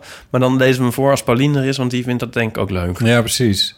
Maar ik, ik heb meer dingen over de mini-coming-out. Ja, nee, maar daar kunnen we het dan over hebben, toch? Die slaan we nu over. Nee, over die, die andere mails kun je wel Die andere voorlezen. ook wel gewoon doen. Oké. Ja. Ja, van mij mag die van JP. Volgens mij kan het wel. Maar ik denk, volgens Nee, mij wilde Pauline het daar ook over hebben. Ja, dat is, ja en, en anders gaat zij ook weer mailen. En Ja, dan moeten wij hebben dus allemaal al gelezen, JP. Ja, en we vonden hem fantastisch. Maar dat heb ik hem volgens mij ook al wel laten weten ja. in een replytje. Maar, eh, maar in ieder geval op die mi- awkward mini-coming-out. En ik moet eerlijk zeggen dat ik nog van plan was om even terug te luisteren... wat we er nou al over hadden gezegd. Uitdeelzak mini coming out. Ja, die grap was al gemaakt. en er zijn best wel veel reacties op gekomen. Nou, Maar deze vond ik wel heel leuk en bijzonder ook. eh, van Ruben. Eh, hij zei: Ik kan op twee manieren uit de kast komen. Als een man die op mannen valt en als aseksueel. Liever doe ik dat eh, eerste dan dat laatste. Bij mijn aseksuele coming out moet ik me veel meer verantwoorden. En dan tussen haakjes de vragen die je dan krijgt, zoals: Ben je dan nog maagd? Ben je wel eens geil? Masturbeer je wel? Etcetera. En hij schrijft: En vaak heb ik daar helemaal geen zin in. Vandaar dat ik mijn aseksualiteit meestal verzwijg. De meeste mensen in Nederland vermoeden wel dat ik op mannen val. En stellen daar dan vragen over. Een mini-coming-out als homo is lang niet zo ongemakkelijk als die als aseksueel. Er komt nog meer trouwens, maar maar hij bedoelt dan dus homo... Ja, ik, ik mag dat woord geloof ik niet gebruiken van Gert Hekma. Maar homofiel. Ik bedoel, dat hij van is wel man... heel jaren zeventig woord. Ja, daarom. Maar ik bedoel, want, eh, je- want als je aseksueel bent, dan kan- ben je dan, ik bedoel, dan houdt hij van mannen of zo. Hij, Lief- van, qua ja, hij- liefde hij of valt zo. op mannen. Ja, hij valt op mannen. Dat schrijft hij Liefdes- zin. Een man die op mannen valt. Ja. Maar eh, seks heeft hij niet zoveel Of interesse in. denk, denk ik in heel erg hokjes. En, en eh, ik ben natuurlijk veel, ik ben natuurlijk veel, veel te seksueel om dit toch goed op me door te laten dringen. Ja, ja, maar dit is misschien ook wel waarom... Want ik, ik snap wel dat dat... in- Ik snap wel dat het complex is om uit de kast te komen als aseksueel. Ondertussen denk ik ook een beetje... eh, misschien hoeft dat niet. Nee, wil je dat dan graag delen? Want als je niet, als je niet zegt dat je aseksueel bent, dan krijg je niet, dan krijg je niet de vraag: ben je wel eens geil en ben je nog maagd? Dus dat kan je dan ook wel voorkomen. Ja. Maar als je dat natuurlijk wel, als je dat het- wil delen met de wereld. ja, maar ondertussen denk ik dat het misschien ook naïef is van mij. Omdat ik dat natuurlijk nooit hoef te doen. Of natuurlijk, maar dat hoef ik nooit te doen.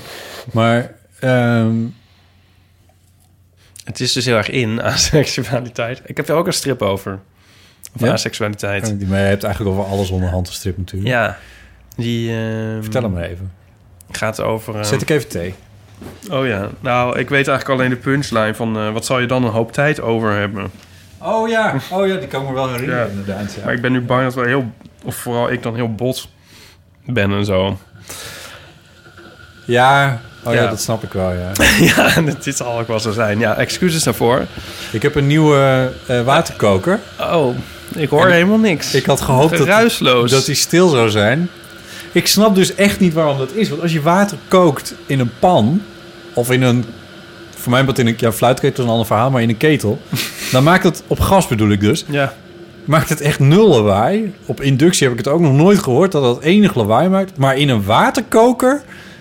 moet, moet kokend water dan ineens echt een enorm lawaai maken. ja, maar is het niet de elektrisch, weet ik veel, het mechanisme, weet ik veel. Mechanisme, het moet gewoon warm worden. Dat is alles wat het doet. Oh ja. Ik snap er echt helemaal niks van. Misschien kan iemand me dat een keer uitleggen. Ik was net bij de um, mossenlezing van Gert Hekma Ja. In de OBA. Gert Hekma die afzwaait, of af, net afgezwaaid Al een- al is als eh, hoogleraar homo-studies, zeg ik dat goed? En die hield een pleidooi eigenlijk voor... Nou, nee, nee, nee, volgens mij is hij nooit hoogleraar geweest. Dat Nee, dat is waar trouwens. Juist ja, ja, ja. van de dingen. Ja, nee, oké, boegbeeld dan. Nou ja, docent. Ja, docent, ja. wel docent, Ja. ja. Hij is nou niet... eh, ja. Ehm, hij hield een soort pleidooi... Zeg ik dit goed? Van, zeg maar... al- al- Jij was bij de lezing. Ja, ik was bij de lezing. Eh, hij zei zo, ja, de homoseksualiteit is, is homo-acceptatie. Alleen, alleen het is zo verwaterd geraakt. Ehm, ik parafraseer het echt heel erg hoor. Mhm. Dus ehm, de ho- homoseksuele identiteit die is bijna niks. Zeg maar, er is heel erg eh, voegen homo's zich naar ehm hetero normen.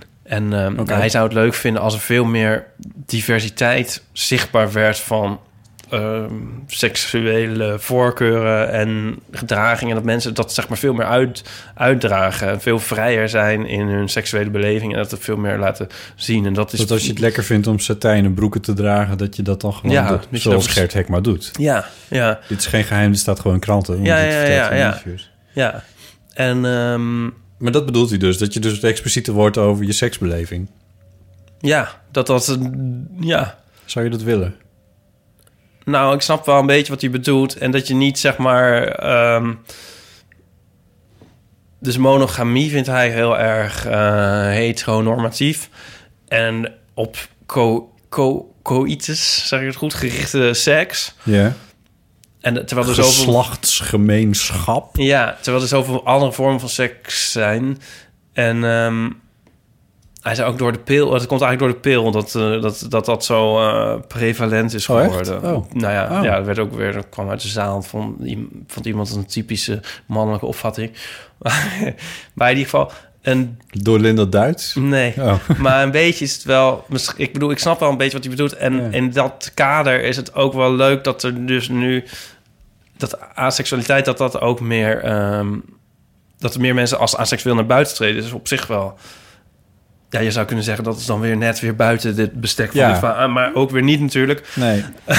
Nee. Maar, Maar, dat is een eh, contradictie in termen. ja. Maar ga verder. Ja, maar eh, nee, wij dus eh, nu, nu ga ik dan, sta ik dan weer een andere toon aan, maar van meer sympathie. Van dat is natuurlijk vervelend als mensen daar dan ehm, stom op reageren of domme vragen Ja. over stellen. Maar je, het is, je kan ook zeggen van het, als je dat bent, van ga ervoor staan en kom daar gewoon mee naar voren. En ehm, wie weet wordt dat ook eens eh, nog eens wat breder geaccepteerd. En eh, op een gegeven moment zijn die vragen gewoon beantwoord voor Jan Modaal.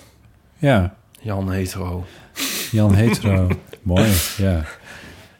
Ik ben bezig met een... eh, en het duurt nog even voordat dat allemaal echt handen en voeten krijgt. Maar met een transseksueel die voor de...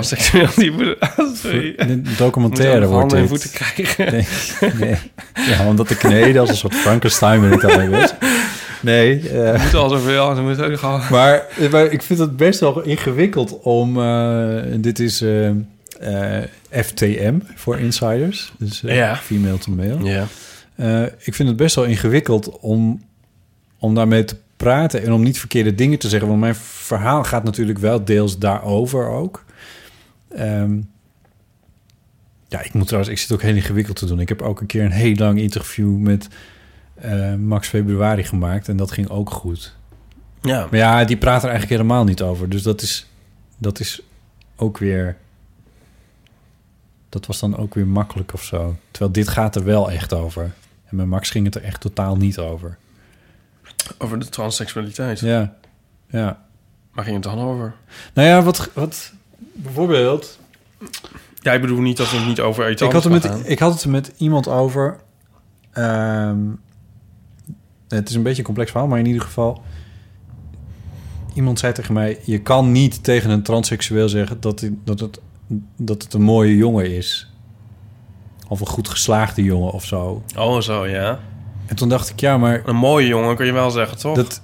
Ja, nou precies, want ik vind dat dan wel ingewikkeld. En, en, en Een goed geslaagd, dat klinkt een beetje gek misschien. Ja, dat is een sowieso. Ja, maar. Ja.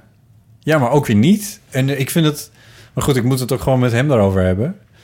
Want. Ja, hij, hij is degene die daar de antwoord op kan geven, volgens mij. Maar ik weet niet. Weet je wat ik vooral bedoel, geloof ik, is dat, dat enige onhandigheid in het idioom. Vind ik Nou, dat, wel- dat, is, dat is gewoon vervelend dat je, dat, dat je gewoon heel erg bang wordt om dingen te zeggen of te vragen. En Ja. dat het al heel snel verkeerd kan zijn. En dat is, wordt steeds extremer. Ja. En, en tegelijkertijd komen er steeds meer, is, er, is er steeds meer om, om dingen over te zeggen. Ik bedoel, Ja.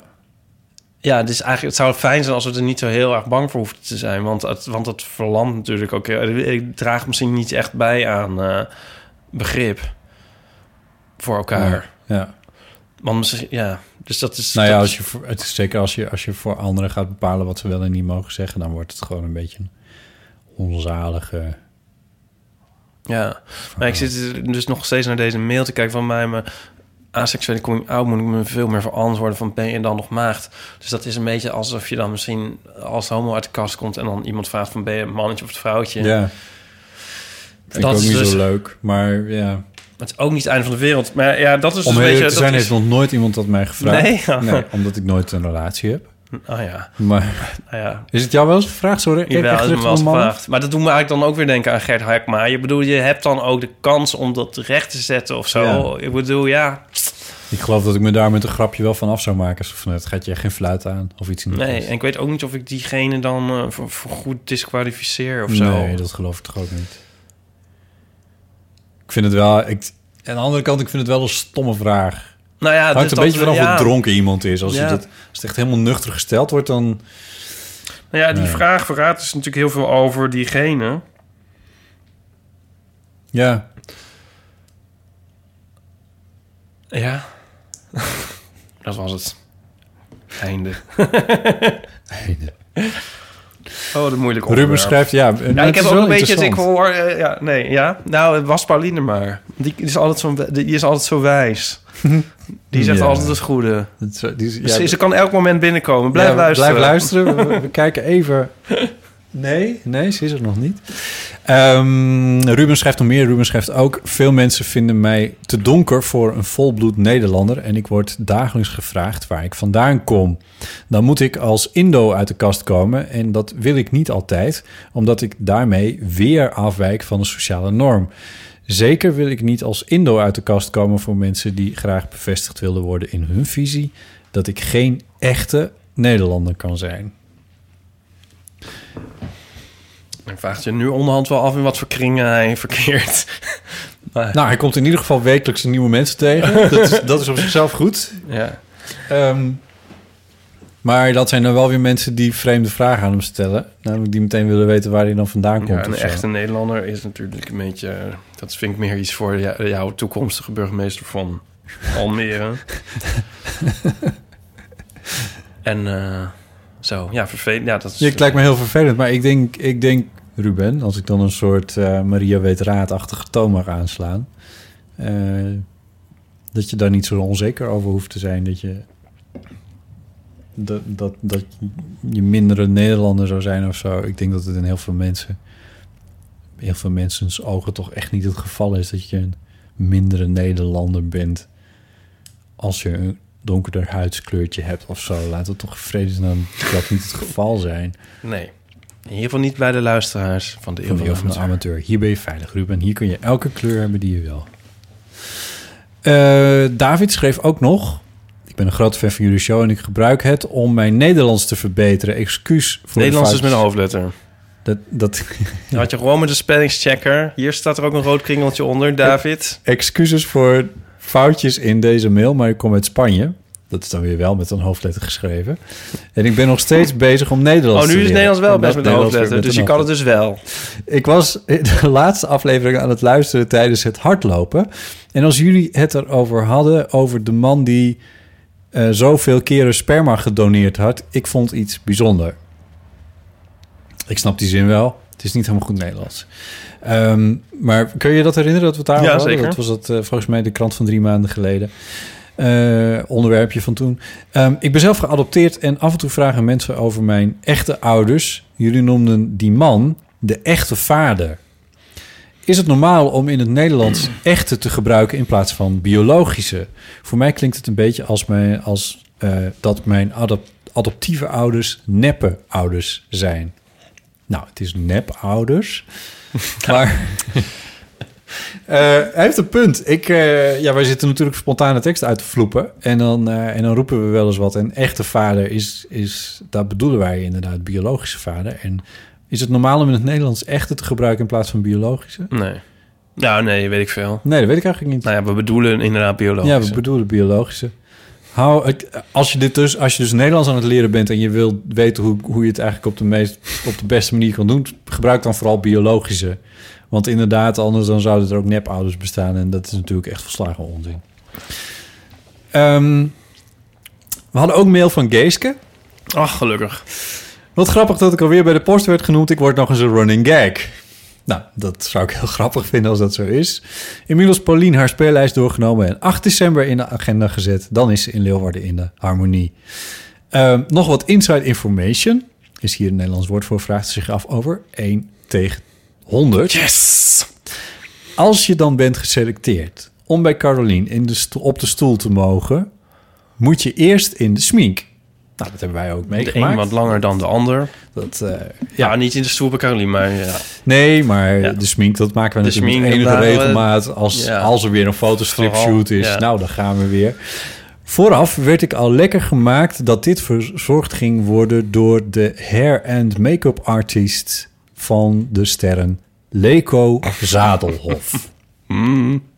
Dat, dat is een, eh, nou ja, dat, ik weet niet, google het maar als je het niet weet. Ik weet het zelf eigenlijk niet heel goed, maar ik weet dat hij een soort make-up artiest is inderdaad.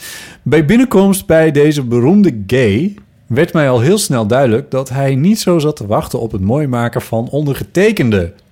Dus heeft hij alleen wat met een poederkast gezwaaid. Mijn haar, daar kon hij echt niet aan beginnen. Dat was zo'n raar pluizenkapsel. Ik heb zelf mijn haar maar gekamd. Weer een illusie minder. Oh, Leko. Valt hij wel door de mand. Ja, maar wat doe je dan ook bij als... als wat doe je dan ook bij als, als stylist bij 1 tegen 100? Ik bedoel, heb je daar, heb je daar wel een kandidaat Als- gezien die je wel onder handen zou willen nemen? Ik heb het programma nog nooit gezien, dus ik heb geen idee. Ja, weet ik veel. Ik denk dat het... Ik denk dat wat ze schrijft, je wordt lekker gemaakt van tevoren. Lekker gemaakt. Lekker gemaakt dat je door Leko Zadelhof onder handen wordt genomen. Klinkt een beetje vies zo. Ja, dat vind ik wel een beetje- iets, ja. Ja, en wat is dat Ik, linkje ik ken haar daarom? haar toevallig. Ken je haar haar? Ik ken haar haar. Ja, wij Oh, hebben, wij hebben is die dat aflevering nou nog on- online? Wat zeg je? Is die aflevering nog online van een Geeske in 1 tegen 100? Kan die in de Oh, show... ik- nou ja, ik, Staat Geeske is een trouwe luisteraar, dus misschien kan zij... Ja, eh, kunnen we die opvragen met de wet openbaarheid van bestuur? bestuur, openbaarheid Dat van, toch van, onze, publieke omroep. Onze belastingcent is het toch allemaal gemaakt door de Avrotros? Ik wil het wel eens terugzien. Was dit niet RTL? Nee, nee, nee. Oh, Avrotros. oh. Oké. Eh, Geeske, als je een linkje hebt, Ja. heel graag. Ja, volgens mij was er al iets over dat dat er Oh. niet was, weet ik veel. Nou ja, maar Oh. toch, doe het nog maar een keer. Ja, of stuur een fotootje. Ja. Dat vinden we ook leuk. Een fotootje van jou op de stoel, dat moet toch bestaan. Ehm, bedankt Geeske dat je weer hebt gemaild. Superleuk. Dat je tussen het... Nee, laat maar. Als je iets onaardig gaat zeggen, ik heb veel sympathie voor Geeske. Dus dat, Oh, ja, eh, ja, ja. Ik, ik wil zeggen, tussen het ontpluizen van je haar... tijd hebt gevonden ons te mailen. Ja, dat kan er wel hebben, denk ik. Kan nog hebben. Het zat immers in een cabaretgroepje. Wat ja, is die link en ze van gaat naar Paulien, dus dat is ook al goed. Oh ja, wat is die link van de dat- BBC? Dat ze, ja, daar zat, wat zat daar ook alweer achter? Was dit de post? Is er niemand van... eh, ehm, wat is het telefoonnummer van Ipe? En eh, hij klinkt zo leuk, maar is hij ook Nee, echt heeft- heel knap? Heeft eigenlijk niemand iets leuks over jou gezegd? Nee. Gek. Ehm, dit was die... Ik, eh, we- weet je trouwens dat... ehm, ik had dus op, op Grindr een heel leuke jongen. Ja. Hij zal wel niet echt bestaan. En eh, na een tijdje eh, zei de, we tegen elkaar hoe we heten. En toen zei ik, ik, eh, ik ben Ipe. Toen zei hij, ik ben Botte. Toen zei hij... Maar dan ken ik je van de eeuw van de amateur. Yay! Ja, Eeuw van de amateur, bekend van Grindr. ja. Maar toen dacht ik van... Hé, hey, maar wat gaat hier mis? Want eh, ik ben toch de beroemde fotostripmaker. En sinds dan kennen mensen mij van de eeuw van de amateur. Dus toen dacht ik, misschien is het goed om nog even te memoreren... voor de luisteraars die nu pas ehm, zijn ingestapt... eh, dat ik fotostrips maak. Wie jij eigenlijk bent. En dat ik, godverdomme, dat ik gewoon eh, van fotostrips.nl ben. En gewoon Ipe. En dus niet van de eeuw van de amateur. Dat, doe, dat is een side job, zeg maar. Right? Ja. Ja, fotostrips.nl, fotostrips.nl. Voorlopig verdien je nog meer geld met de eeuw van amateur. Dus ja, ik bedoel, ik weet niet precies waar dit over Ik gaat. heb Botten nog nooit zo triomfantelijk zien kijken. Ja. Ja, ik, ik, Ja, ik val me een beetje op hoe jij vandaag eh, een beetje een underdog-rol kiest hier en daar. In, ja oh ja, maar dat begon... Meestal, ja. want die, grap van dat er 17 redacteuren op de achtergrond zitten en zo, die is oorspronkelijk van Is dat jou mijn grap? Ja, Oh god. ja. Ja.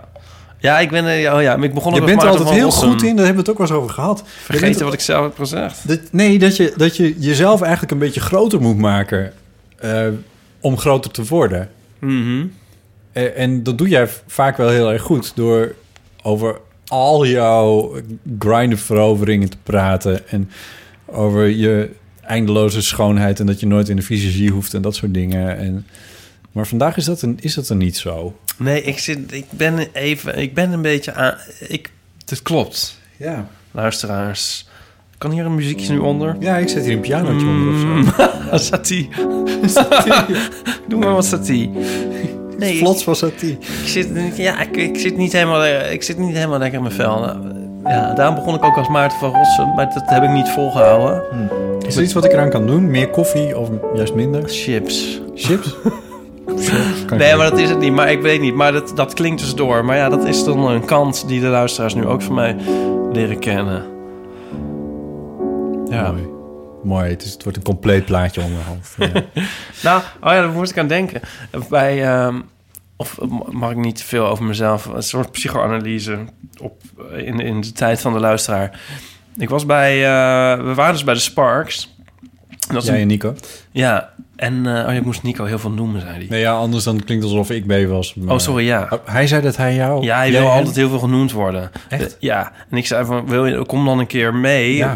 Ben een keer te gast. Nee, nee, nee. Maar dan ga ik, eh, ga ik weg en zegt ja, wel, wel, mij heel veel noemen. Ja, Oké. Lieve zei ook, dat, Lieve wilde ook graag dat we het over hem hadden. Ja, dat doen we natuurlijk niet. Ja, dan moeten ze gewoon mailtjes sturen dan met inhoud. gewoon- dan ja, gaan we maar anyway, we Sparks en dat is een band die eigenlijk altijd in hun muziek heel veel humor hebben, in hun teksten vooral. En in een Great Sisters een keertje, misschien heb ik het ook al eens een keer gezegd, er staat een keer een soort analyse van dat, dat, dat humor in muziek, dat het voor, vaak wordt uitgelegd als niet iets dat aan de muziek aan het geheel is toegevoegd, maar dat er een soort serieusheid aan is ontnomen. Dus dat er iets ontbreekt aan de muziek in plaats van dat het een soort iets extra's is. Ja. Wat ik grappig vind. Ehm, want, want ik kan dat zelf soms ook bijna niet anders zien. Dan denk je van, daar komen ze weer met hun lollige liedjes. Soms vind ik dat een, een, een barrière. En ehm, na afloop van het concert in Den Haag... toen sprak ik de ehm, beroemde striptekenaar Typex. En die zei, ja, het is altijd een beetje afstandelijk hun muziek met die humor. Maar als je dan het hele concert ziet en hun, al hun werk bij elkaar... en je kijkt er goed naar, dan komt er toch doorheen het plaatje van wie ze, wat ze nou eigenlijk, wie ze nou eigenlijk zijn. Oh ja. Omdat er in elke grap een beetje waarheid schuilt? Ja. Maar dus het is niet zo direct, maar je moet het meer bij elkaar puzzelen. Maar dus Het eh, is bij fotostrips ook een beetje zo. Nee, dus eh, hij zei, toen zei hij, eh, ja, dus zij geven een soort, zij verbergen zich een soort achter hun werk en heel langzaam laten ze dan zichzelf een soort zien. Eigenlijk het compleet tegenovergestelde van wat jij doet.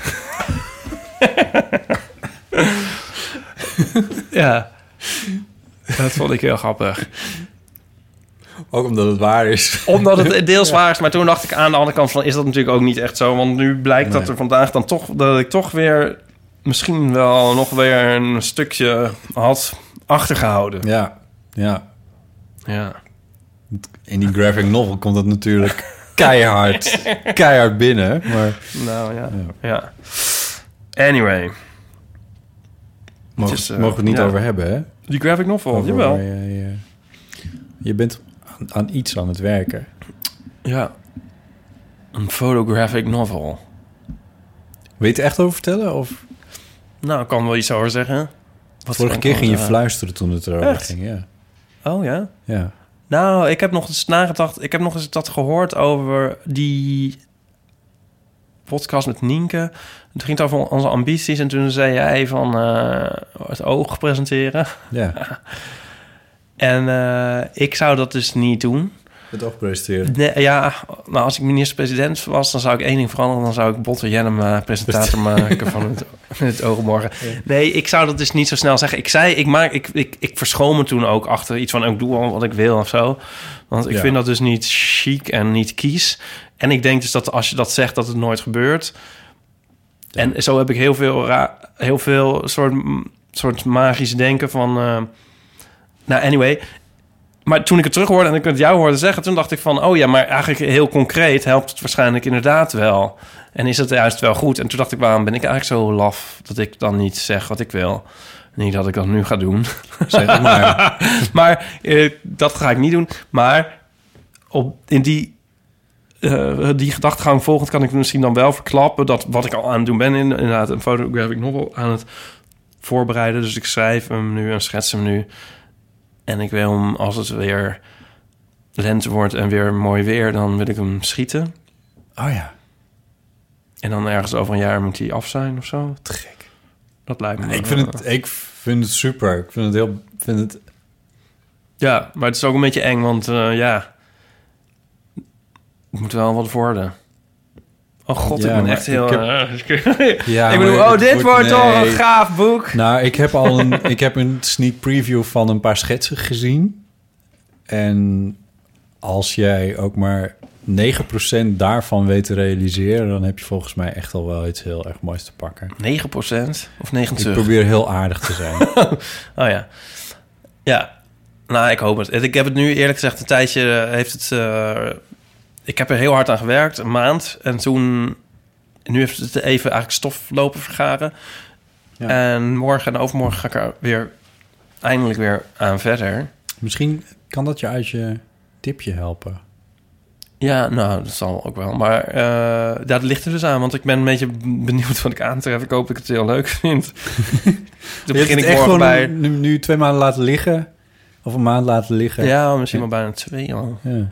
Niet naar gekeken. Oh, maar dat is eigenlijk vaak is dat heel erg goed om dat te doen. Ja, Ja. dus ik hoop het. Ik hoop er het beste van. Ja. Ehm, het BBC-linkje waar we het net even over hadden, dat ging over de eh, ja. artificial intelligence eh, dat eh, identifies gay faces, om het maar eens even op zijn Brits uit te spreken. Ehm, Ro over AI that identifies gay faces. Ja. Ehm, maar zullen, of zullen we die ook... Want daar heeft Linda een, een wel vrij ehm, uitputtend stuk over geschreven eigenlijk. Over Ja. dat nieuwsbericht. Ehm, maar er, hier rustte een soort van ehm, eh, embargo op. Hier mochten we het niet over hebben in de appgroep. Oh, Ja? ook niet van Pauline. Ze- nee, ja, maar ze is er nog steeds niet. Nee, we kunnen het wel over hebben. Nou, ja? Ja. Of gaan we het tot Paulien... Nee. Nou, we hebben wel iets beters te doen met Pauline. Ja, ik vind dit een beetje een storm in een glas water. Nou, dat bleek het ook een klein beetje te zijn. Want eh, Linda Duits, eh dieponderzoek.nl is haar website. Daar kan ik echt aanraden om het stuk wat daar staat hierover even te lezen. Ja, ik heb, het, ik heb, nou, ik heb de eerste en de laatste alinea gelezen, als ik dan Dat meestal is doe. eigenlijk ook wel voldoende. Diep wat, onderzoek. wat, wat, wat, wat, wat Linda eh, gedaan had, was eh, gewoon eens even het originele onderzoek erbij pakken. En, eh, en even kijken wat er nou precies was onderzocht. En wat bleek, dat was niet helemaal het verhaal wat in de meeste media terecht is gekomen. Namelijk, dat was het verhaal, dat was de kop ook, onderzoekers, Stanford University...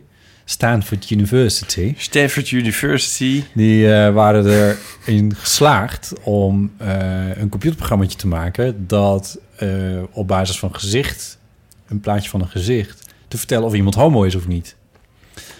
Zo zit het niet helemaal in elkaar. Nee. Nu hoop ik dat jij dan... komt Oh ja, hoe zat het ook weer wel in elkaar? Nou ja, ehm, als de computer weet dat er, weet ik veel, in een set van 20 foto's vijf homo's zijn, Nee, dan sterker kan nog, die die aanwijzen. van twee. De computer weet al, hij krijgt twee plaatjes te zien... en één van de twee is homo. En dan Ja, of dat, nou ja, oké, ja, dat kan ook. Ja, dat was goed. Het onderzoek is gedaan. Maar dat is al heel wat anders dan dat je nu een, een plaatje van je neef kan inleveren bij Stanford. En dan, dat die dan vertellen, nou, hij is Ja. En ja, leuk voor zijn vrijgezellenfeest of zo. Weet ik veel. Maar vrijgezet dat, dat het. Oh ja, sorry. Ja, Ja, dat- maar dit- maar ja. dit is- dit- Nee, maar dat, eh, want het is namelijk ook het, het, het- namelijk hoe kan de computer het weten als je het zelf niet weet, bij wijze van spreken. Er zijn natuurlijk ook heel veel grensgevallen en schemagebieden en zo. En eh, je moet ook maar zelf. En dat was het tweede ding. De computer weet het ook niet als je het zelf niet weet. Want jij moet zelf aan die computer vertellen dat je homo bent. Ja, In de zin van, iemand moet op, op dat plaatje staan. En dan, dat, dat ging via eh, gay dating apps. Daar hebben ze het vandaan gehaald allemaal. Eh, en dan heeft iemand dus zelf al verklaard dat hij homo is. ja. Maar jij kan, je kan natuurlijk, zo- ik, kan natuurlijk zoveel plaatjes op een gay dating app zetten, ook nog eens een keer. Maar ehm Ja, desalniettemin... met, met alle bewerking van foto's die je tegenwoordig in de diverse apps al kan toepassen. Ja, Ja, ja. Desalniettemin. Desalniettemin is het natuurlijk, ehm, lijkt het me ook weer technisch gezien niet onmogelijk om dat wel. Ik bedoel, Ja, maar dat gaat toch veel meer over genen. En dan nog, het gay-gen is ook nooit echt gevonden. Het is een combinatie van, dit weet ik weer van mijn college, recentere colleges psychologie, die daar dan wel weer goed voor waren. Het is een combinatie van genen en van wat er uiteindelijk in eh, de, ehm, eh, de baarmoeder gebeurt voordat je geboren bent. En wat voor interessante soep van dingen. Oh, het wordt heel smerig ineens. Maar goed, het, eh, maar alles wat je daar aan hormonen en zo eh, te verduren krijgt. nou, dit is een beetje nature nurture. Want Ja, ik weet is- dat niet. Ja, nou ja, dat is de vraag. Ja, maar goed. nee, nee, Oké, mag ik daar iets over zeggen? Ja, Nature is het. ja, Of je gay bent of niet. ja. Alleen nature is niet per se genen. Want eh, je hebt ook nog hormonen. Mhm. En het is een combinatie van genen en hormonen. Dit zijn de laatste Bevindingen. bevindingen. in ieder geval, mensen doen natuurlijk ook een beetje hapsnap iemand als gay identificeren. Ik bedoel, je hebt ook, eh, iedereen heeft een soort gaydar, al dan niet eh, enigszins getraind of ontwikkeld. Mhm. En ehm, dan, dan werkt het ook een beetje zo. Ik bedoel, dan is er ook niet een soort universele waarheid waar je een soort eh, Nee, toegang klopt. toe hebt. Dus je maakt ook een soort inschatting die misschien net wel of niet kan kloppen of zo. En er zijn ook allemaal grensgebieden. En in dat, dat vermogen denk ik, denk ik dat je wel kan eh, emuleren in een computer. En dat, dat ze dus ook wel gedaan hebben. Ja, en dat, dat zal heus wel kunnen. En dit Nou, waar, ze, waar het verhaal was uiteindelijk van hoe smal is je gezicht... of hoe smal zijn je, zijn je kaken en hoe lang is je neus. Daar kwam het uiteindelijk een Ja. beetje op neer... als ik het heel oppervlakkig lees, wat je Ja. me doen. Maar Ja. slaat Linda maar weer op mijn hoofd natuurlijk. Op mijn neus. Ik kan mijn neus hebben. Ik maar waar- waar maar ik bedoel, dat kan in heel veel dingen zitten. In een oogopslag of in een... ehm, in een in, ja, hè, Ja. Maar dat kan ook allemaal niet kloppen. Maar, Ja. maar, het, maar in ieder geval denk ik dat dat, dat vermogen... Dat, som, dat je soms toch wel hebt... Dat, dat kun je op zich... Is er geen enkele technische belemmering... om dat eh, in principe een, een computer Ja. ook te leren. Dit hele verhaal gaat nog voorbij aan het feit dat er ook nog eens zoiets bestaat als een schaal tussen gay en hetero. Ja, nee, dat zeg ik al steeds toch eigenlijk. Ja, Ja. ja. Ja, Nee, want dit is dus- ook een beetje... Want jij hebt ku- kunstmatige intelligentie gestudeerd, ja. ooit. En, eh, en jij zegt, technisch gezien zou het echt wel moeten kunnen wat zij hier aan het doen Nou ja, zijn. technisch of eigenlijk principieel gezien, denk ik dan. Van, eh, Hoe bedoel je principieel? Ik bedoel, Is het- principieel zijn er geen bezwaren. Ik denk dat er principieel juist wel bezwaren zijn. Nee, nee, dit is niet moreel principieel, maar ik bedoel, nou oké, dan wel technisch gezien is er geen. eh, ja, dat kun je ook helemaal, helemaal doorredeneren dat er eigenlijk geen enkele vermogen van de mens is als je principieel technisch gezien niet uiteindelijk door een computer zou kunnen laten doen, want wij zijn ook maar biomachines. Dus Ja, dan ja, kan, ja. maak je een Ja. andere, ja. En Wat is een machine? Dat is dan de vraag nog. ja, en, en de computers zijn al heel goed geworden in... eh, toen ik studeerde, ja, ik bedoel, mijn AI is heel stoffig hoor... maar eh, toen ik studeerde was, kon je nog niet gezichtsherkenning doen. En nu kan dat heel erg makkelijk. Ja, de nieuwste En heel erg iPhone die gaat je zelfs voor open. Ja, en ehm, je kan gewoon met datasets kun je gewoon... Je kunt gewoon... je- dit is dan op basis van een neuraal netwerk. Die kun je gewoon trainen. Dus je, je, geeft dan gewoon heel veel voorbeelden van... Nou, dit waren homo's en dit niet. Maar daar zit dus al een... Daar zit eigenlijk... Bij de dataset zit eigenlijk een soort probleem. Want, want Ja. hoe weet, wat is er nou een homo? En, Ja. Goed. Maar... Maar gezichtskenmerken als... Dat, Ja, ik geloof dus niet zo dat het daarin zit. Nee. Maar je, maar je kan meer op soort, bij, met een soort, ja. Dus ik weet ook niet welk verband je daaruit zou kunnen halen. Ja, ik vind het ook moeilijk. Ik, ik zou ook denken dat. Maar wat is niet zo wat is- straightforward. maar wat is het punt? Dat vind ik dan eigenlijk... Ja, dat, ja, waarom wil je dit eigenlijk? Ja, ja. ja, dan mag ik best op een abstracte manier beantwoorden. Dat vind ik allemaal best. Maar waarom wil je dit? Er zijn, principieel gezien vind ik er toch echt wel een aantal flinke bezwaren hiertegen. Ja, nee, dus principieel bedoel ik niet. Ja. Ik bedoel het dus niet moreel principieel. Ik bedoel, ik vind dat er wel morele bezwaren tegen zijn. Hè? Ja. Ja, ja, ik bedoel, maar in principe zijn er geen technische bezwaren. Nee, in principe. Oh, in principe. Maar ja, in principe bedoel ik. Ja, moreel principieel. Ja, in, in principe zijn er wel morele bezwaren. Die zijn er wel. Legio, ja. Die zijn er legio. Ja. Ja, maar goed, ja, die mensen moeten ook eh, natuurlijk weer... Die willen waarschijnlijk in het nieuws komen. Ik weet het niet. Nou, maar in, mm, in Iran is, is zoiets natuurlijk een probleem... als mensen echt zo gek zijn om zo'n computerprogramma te gaan Ja, runnen... en daar allemaal foto's in te stoppen. Ja, nou, in Polen moet je het ook al niet hebben, hoor. Het kunt in dus Polen, ja. Het is ook een soort, eigenlijk een soort heksenjacht... van kijken of deze blijft drijven. ja, toch? Het is een soort... eh, Ja. ja, dat is wel een beetje zo. Ja. ja. Ja. Waarom bemoeien mensen zich er ook mee, hè? Nou, dat is het ook een beetje. ja. Nou, met coming out, kennelijk. Linda zegt ook nog iets over eh, coming out. Ze zegt van... Coming out zijn voor, eh, zijn voor hetero's. Die zijn helemaal niet voor homo's. Een coming out doe je bij hetero's. Die doe je eigenlijk niet zo bij homo's. Het is heel fijn voor hetero's als iemand coming out heeft. Niet per se voor homo's. Dat is weer een ander onderwerp. Ehm, lezen, als het over dit gaat, vooral eventjes eh, diep van Linda Duits heeft er een fantastisch artikel over geschreven. Gaat eigenlijk meer over wat er misgaat in eh, wetenschapsjournalistiek dan over de moreel-principiële bezwaren die je tegen eh, het identificeren van gezichten als gay of niet eh, zou kunnen hebben. Anyway, ten slotte hebben we nog de krant van drie maanden geleden. We zitten wel over de twee uur al, want anders dan, eh, moeten we nog even kijken. We kunnen nog even. Het gaat alweer flink die kant op. Ehm, drie maanden geleden, het is vandaag woensdag 20 september. Drie maanden geleden was het dinsdag 20 juni. Toen stond voor op NRC. NRC is de krant waar ik, eh, die ik tot drie maanden geleden kan bekijken. TV-ploeg ontvoerd in Colombia. Dat Oh, was ja. dat verhaal van Dirk Bolt en zijn cameraman. Eh, volgens lokale media zijn tv-presentator Dirk Bolt en cameraman Eugenio Vollender komt vrij Spaans op mij over. Misschien zelfs Colombiaans. Maar kan ernaast zitten. Eh, van Spoorloos, die, eh, die werden ontvoerd. Ehm, ze werden na zes dagen weer vrijgelaten. Eh, en wat ik opvallend vond in het hele verhaal... was het feit dat Nederland een negatief reisadvies had gegeven... voor waar zij waren. Oh. Het specifieke deel in Ja. Colombia.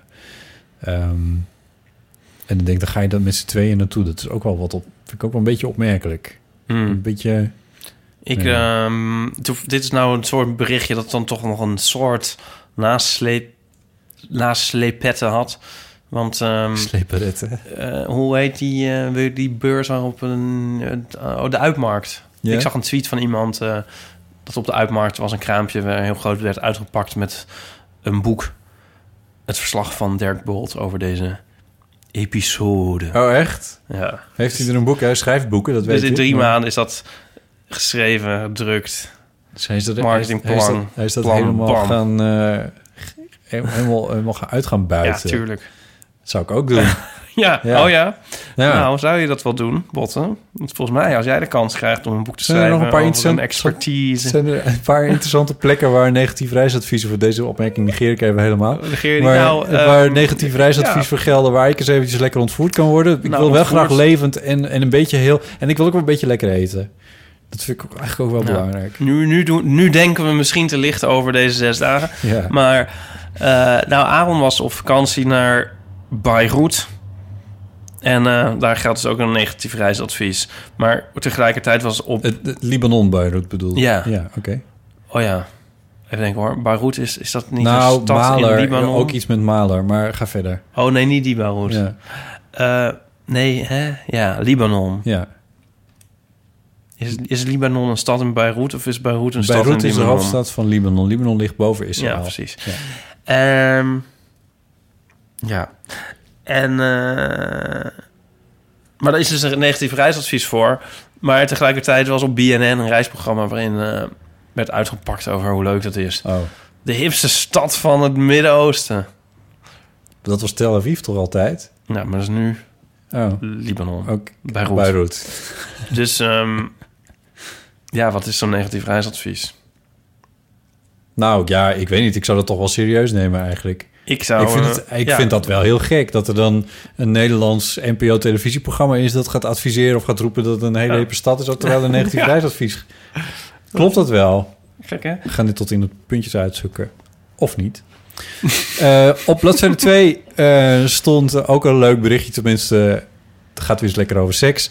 Jongeren beginnen later met seks. En die Ja, kwam met dat namelijk berichtje. om, om, half negen 's ochtends in plaats van om acht uur 's ochtends. Ondanks dating-apps en sexting doen jongeren later aan seks dan vijf jaar geleden. Ze lezen en praten er ook minder over. Het was een onderzoekje van eh, Rutgers en So AIDS Nederland. Die hadden dat onderzocht. Ze zijn natuurlijk allemaal druk met het luisteren naar de eeuw van de amateur. Ze houden gewoon geen tijd meer over. Nee, dat, ja, dat zal het zijn. Ik vond, ik vond het wel complex om het nou te begrijpen. Ik heb, ik heb het, het originele onderzoek er niet bijgepakt. Maar het, was, het zit zo. De helft van de jongeren had in 2012 op 17,1-jarige leeftijd geslachtsgemeenschap. Wat een vies woord. De helft van de jongeren. Maar dat is dan dus kennelijk het, het eikpunt of zo. Dus het is niet de gemiddelde leeftijd. Maar, of is dat dan wel de gemiddelde leeftijd? De helft van de jongeren? Nee, dat is niet de Maar gemiddelde voor het leeftijd. eerst of regelmatig? Of wat is de helft? Nee, en de an- andere eh, helft ik- altijd daarvoor of daarna? Nee, dat voor het eerst dan. Oké. Ja. Maar de helft van de jongeren. Eh, dat, dat was dus, toen was je dan in 2012 waren die 17,1 eh, jaar oud. Ja. En dat was nu, anno 2017, eh 18,6 jaar. Ik geloof er niks van. Dat is anderhalf jaar niet. ouder. Ik geloof er helemaal eh, geen bal van. Je zou erin moeten duiken wat, wat de onderzoeksmethodiek is geweest. Maar ik zat ook, aan sociaal wenselijke En de mediaan. En de, Ja, ja. En ik zat ook aan sociaal wenselijke eh, eh, antwoorden te denken. Ja. Daar kan ik me ook wel iets bij voorstellen. Maar er stond nog een andere opmerking even in een iets latere alinea die ik wel heel leuk vond. Opvallend is dat afspraakjes die via Tinder worden gemaakt... in meer dan de helft van de gevallen tot een vaste, monogame relatie leiden. Bij homo- en biseksuele jongeren wordt een dating-app vaker gebruikt voor seks. Ja, Alsof je ook in een monogame relatie geen seks kan hebben. Nee, je snapt wel wat. Ja.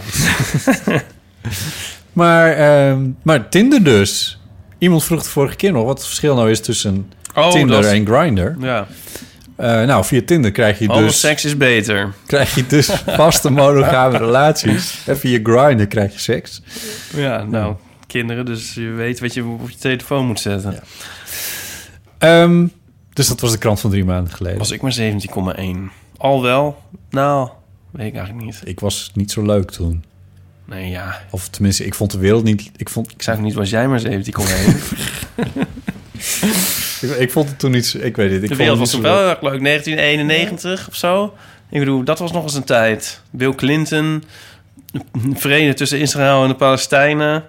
Eh, het ijzeren gordijn was gevallen. Eh, de, de- het einde van de geschiedenis. Bill Clinton was later, in 1991 is volgens mij het jaar dat Bush Irak binnenviel. Maar ja, ik weet niet. Ik weet dat jij en Nico, ik noem het maar weer eens even. Ik weet dat jullie heel erg Oh, hier hebben we het al eens over gehad. op mijn fan zijn van de jaren 90. Ja. Terwijl ik, Toen, eh, ja, ik denk dat jullie daar toen echt... was iedereen nog gelukkig. De Ja, shaman, Ja, omdat jullie... Ja. En, en, ik, ecstasy. en ik snap het Niet wel. dat ik dat eh, vorige de week periode tussen- gebruik, maar... tussen, tussen de periode tussen de val van de muur en het uiteenvallen van eh, Rusland, of tenminste de Sovjet-Unie, eh, en eh, de aanval op de Twin Towers en het Pentagon. Eh, die periode die beschouwen jullie als een soort van hoogtijdagen Ja. in de geschiedenis. Ja, Ja, ik, Ja. ik ben het daar toch niet mee eens. Jaren hoe kan je 90, het er nou niet mee eens zijn? Ja, het was, er was god, milieu, opkomst van het milieubewustzijn. Nou, en de opkomst van internet. Zure In regen. 1995 kreeg ik mijn eerste Zure e-mailadres. Sla een kranten open in 1991. Jawel, maar mensen werden er... Nou, oké, oké, laten we schrappen het milieu. Hoezo geen het internet? milieu Toen is het hele internet uitgevonden. We schrappen het milieu helemaal niet. ik, ik 19 wacht het als positief in. We zaten nog, nog te, af te wachten hoe het ging met alle kerncentrales. Nou. Want we waren heel bang geworden naar Tsjernobyl. Ja, zoek het maar eens op. Zo Ja, nou, maar ik bedoel, is er een kerncentrale ontploft in de jaren 90? Nee, in de jaren 80. het. Ja, in de jaren 90 zijn er ook Nou kerncentrales. ja, maar dat was toch niet zo'n big deal.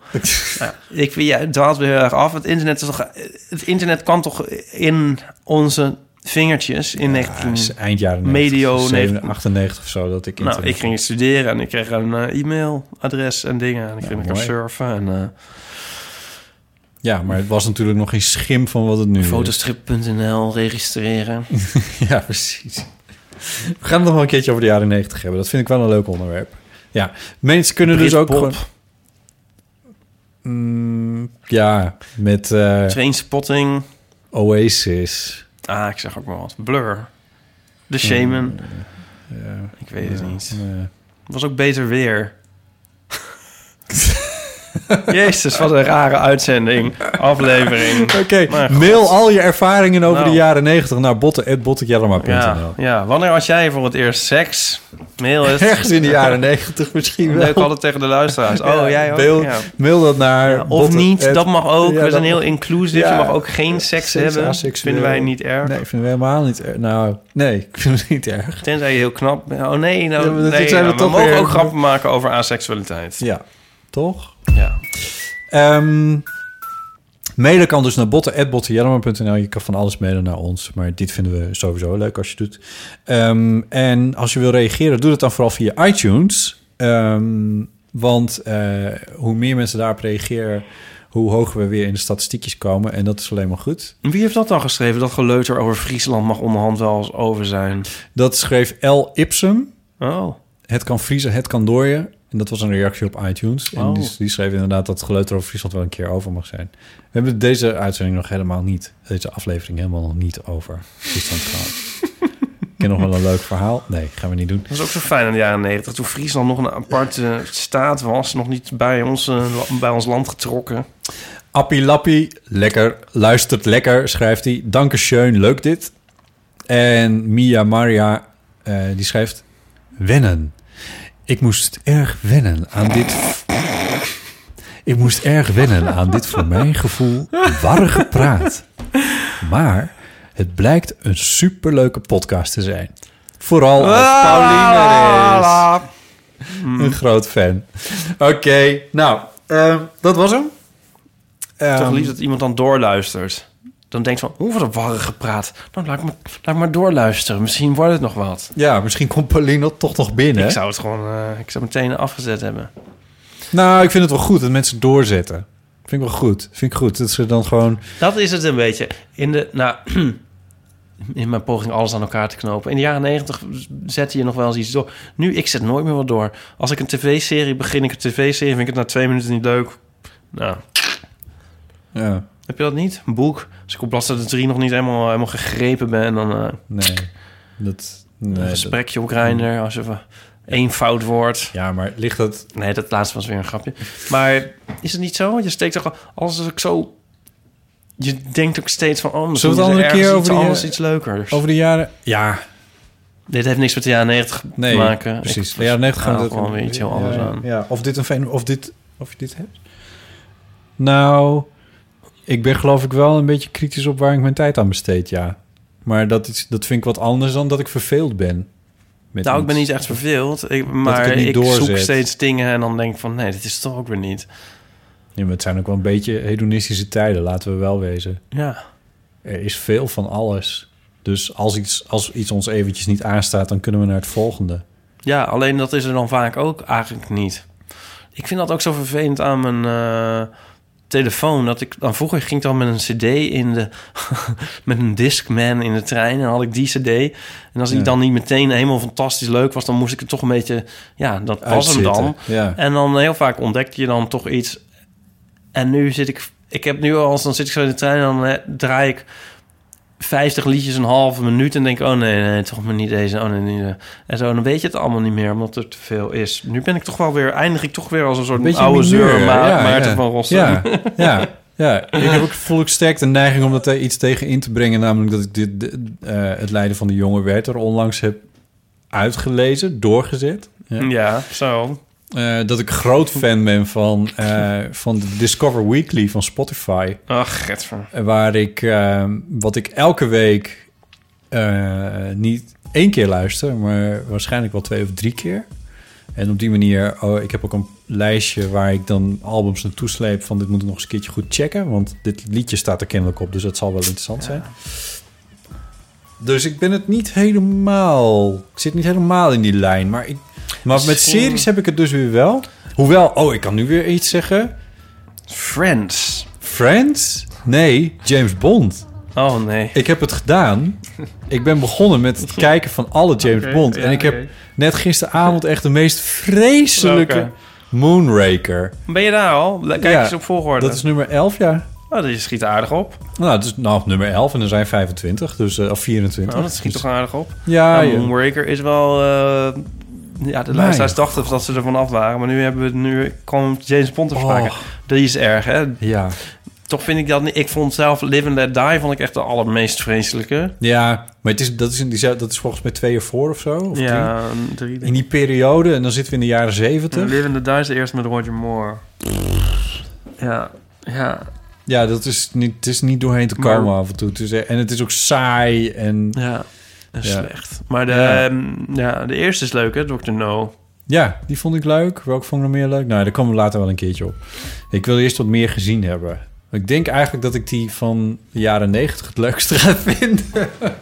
Nou, Ja, want dan krijgen we Tina Turner als ik zangeres. bedoel, ja, de jaren negentig. Ja, Ja, mooi, de jaren negentig. toen leefde Michael Jackson nog, toen trad Tina Turner nog op.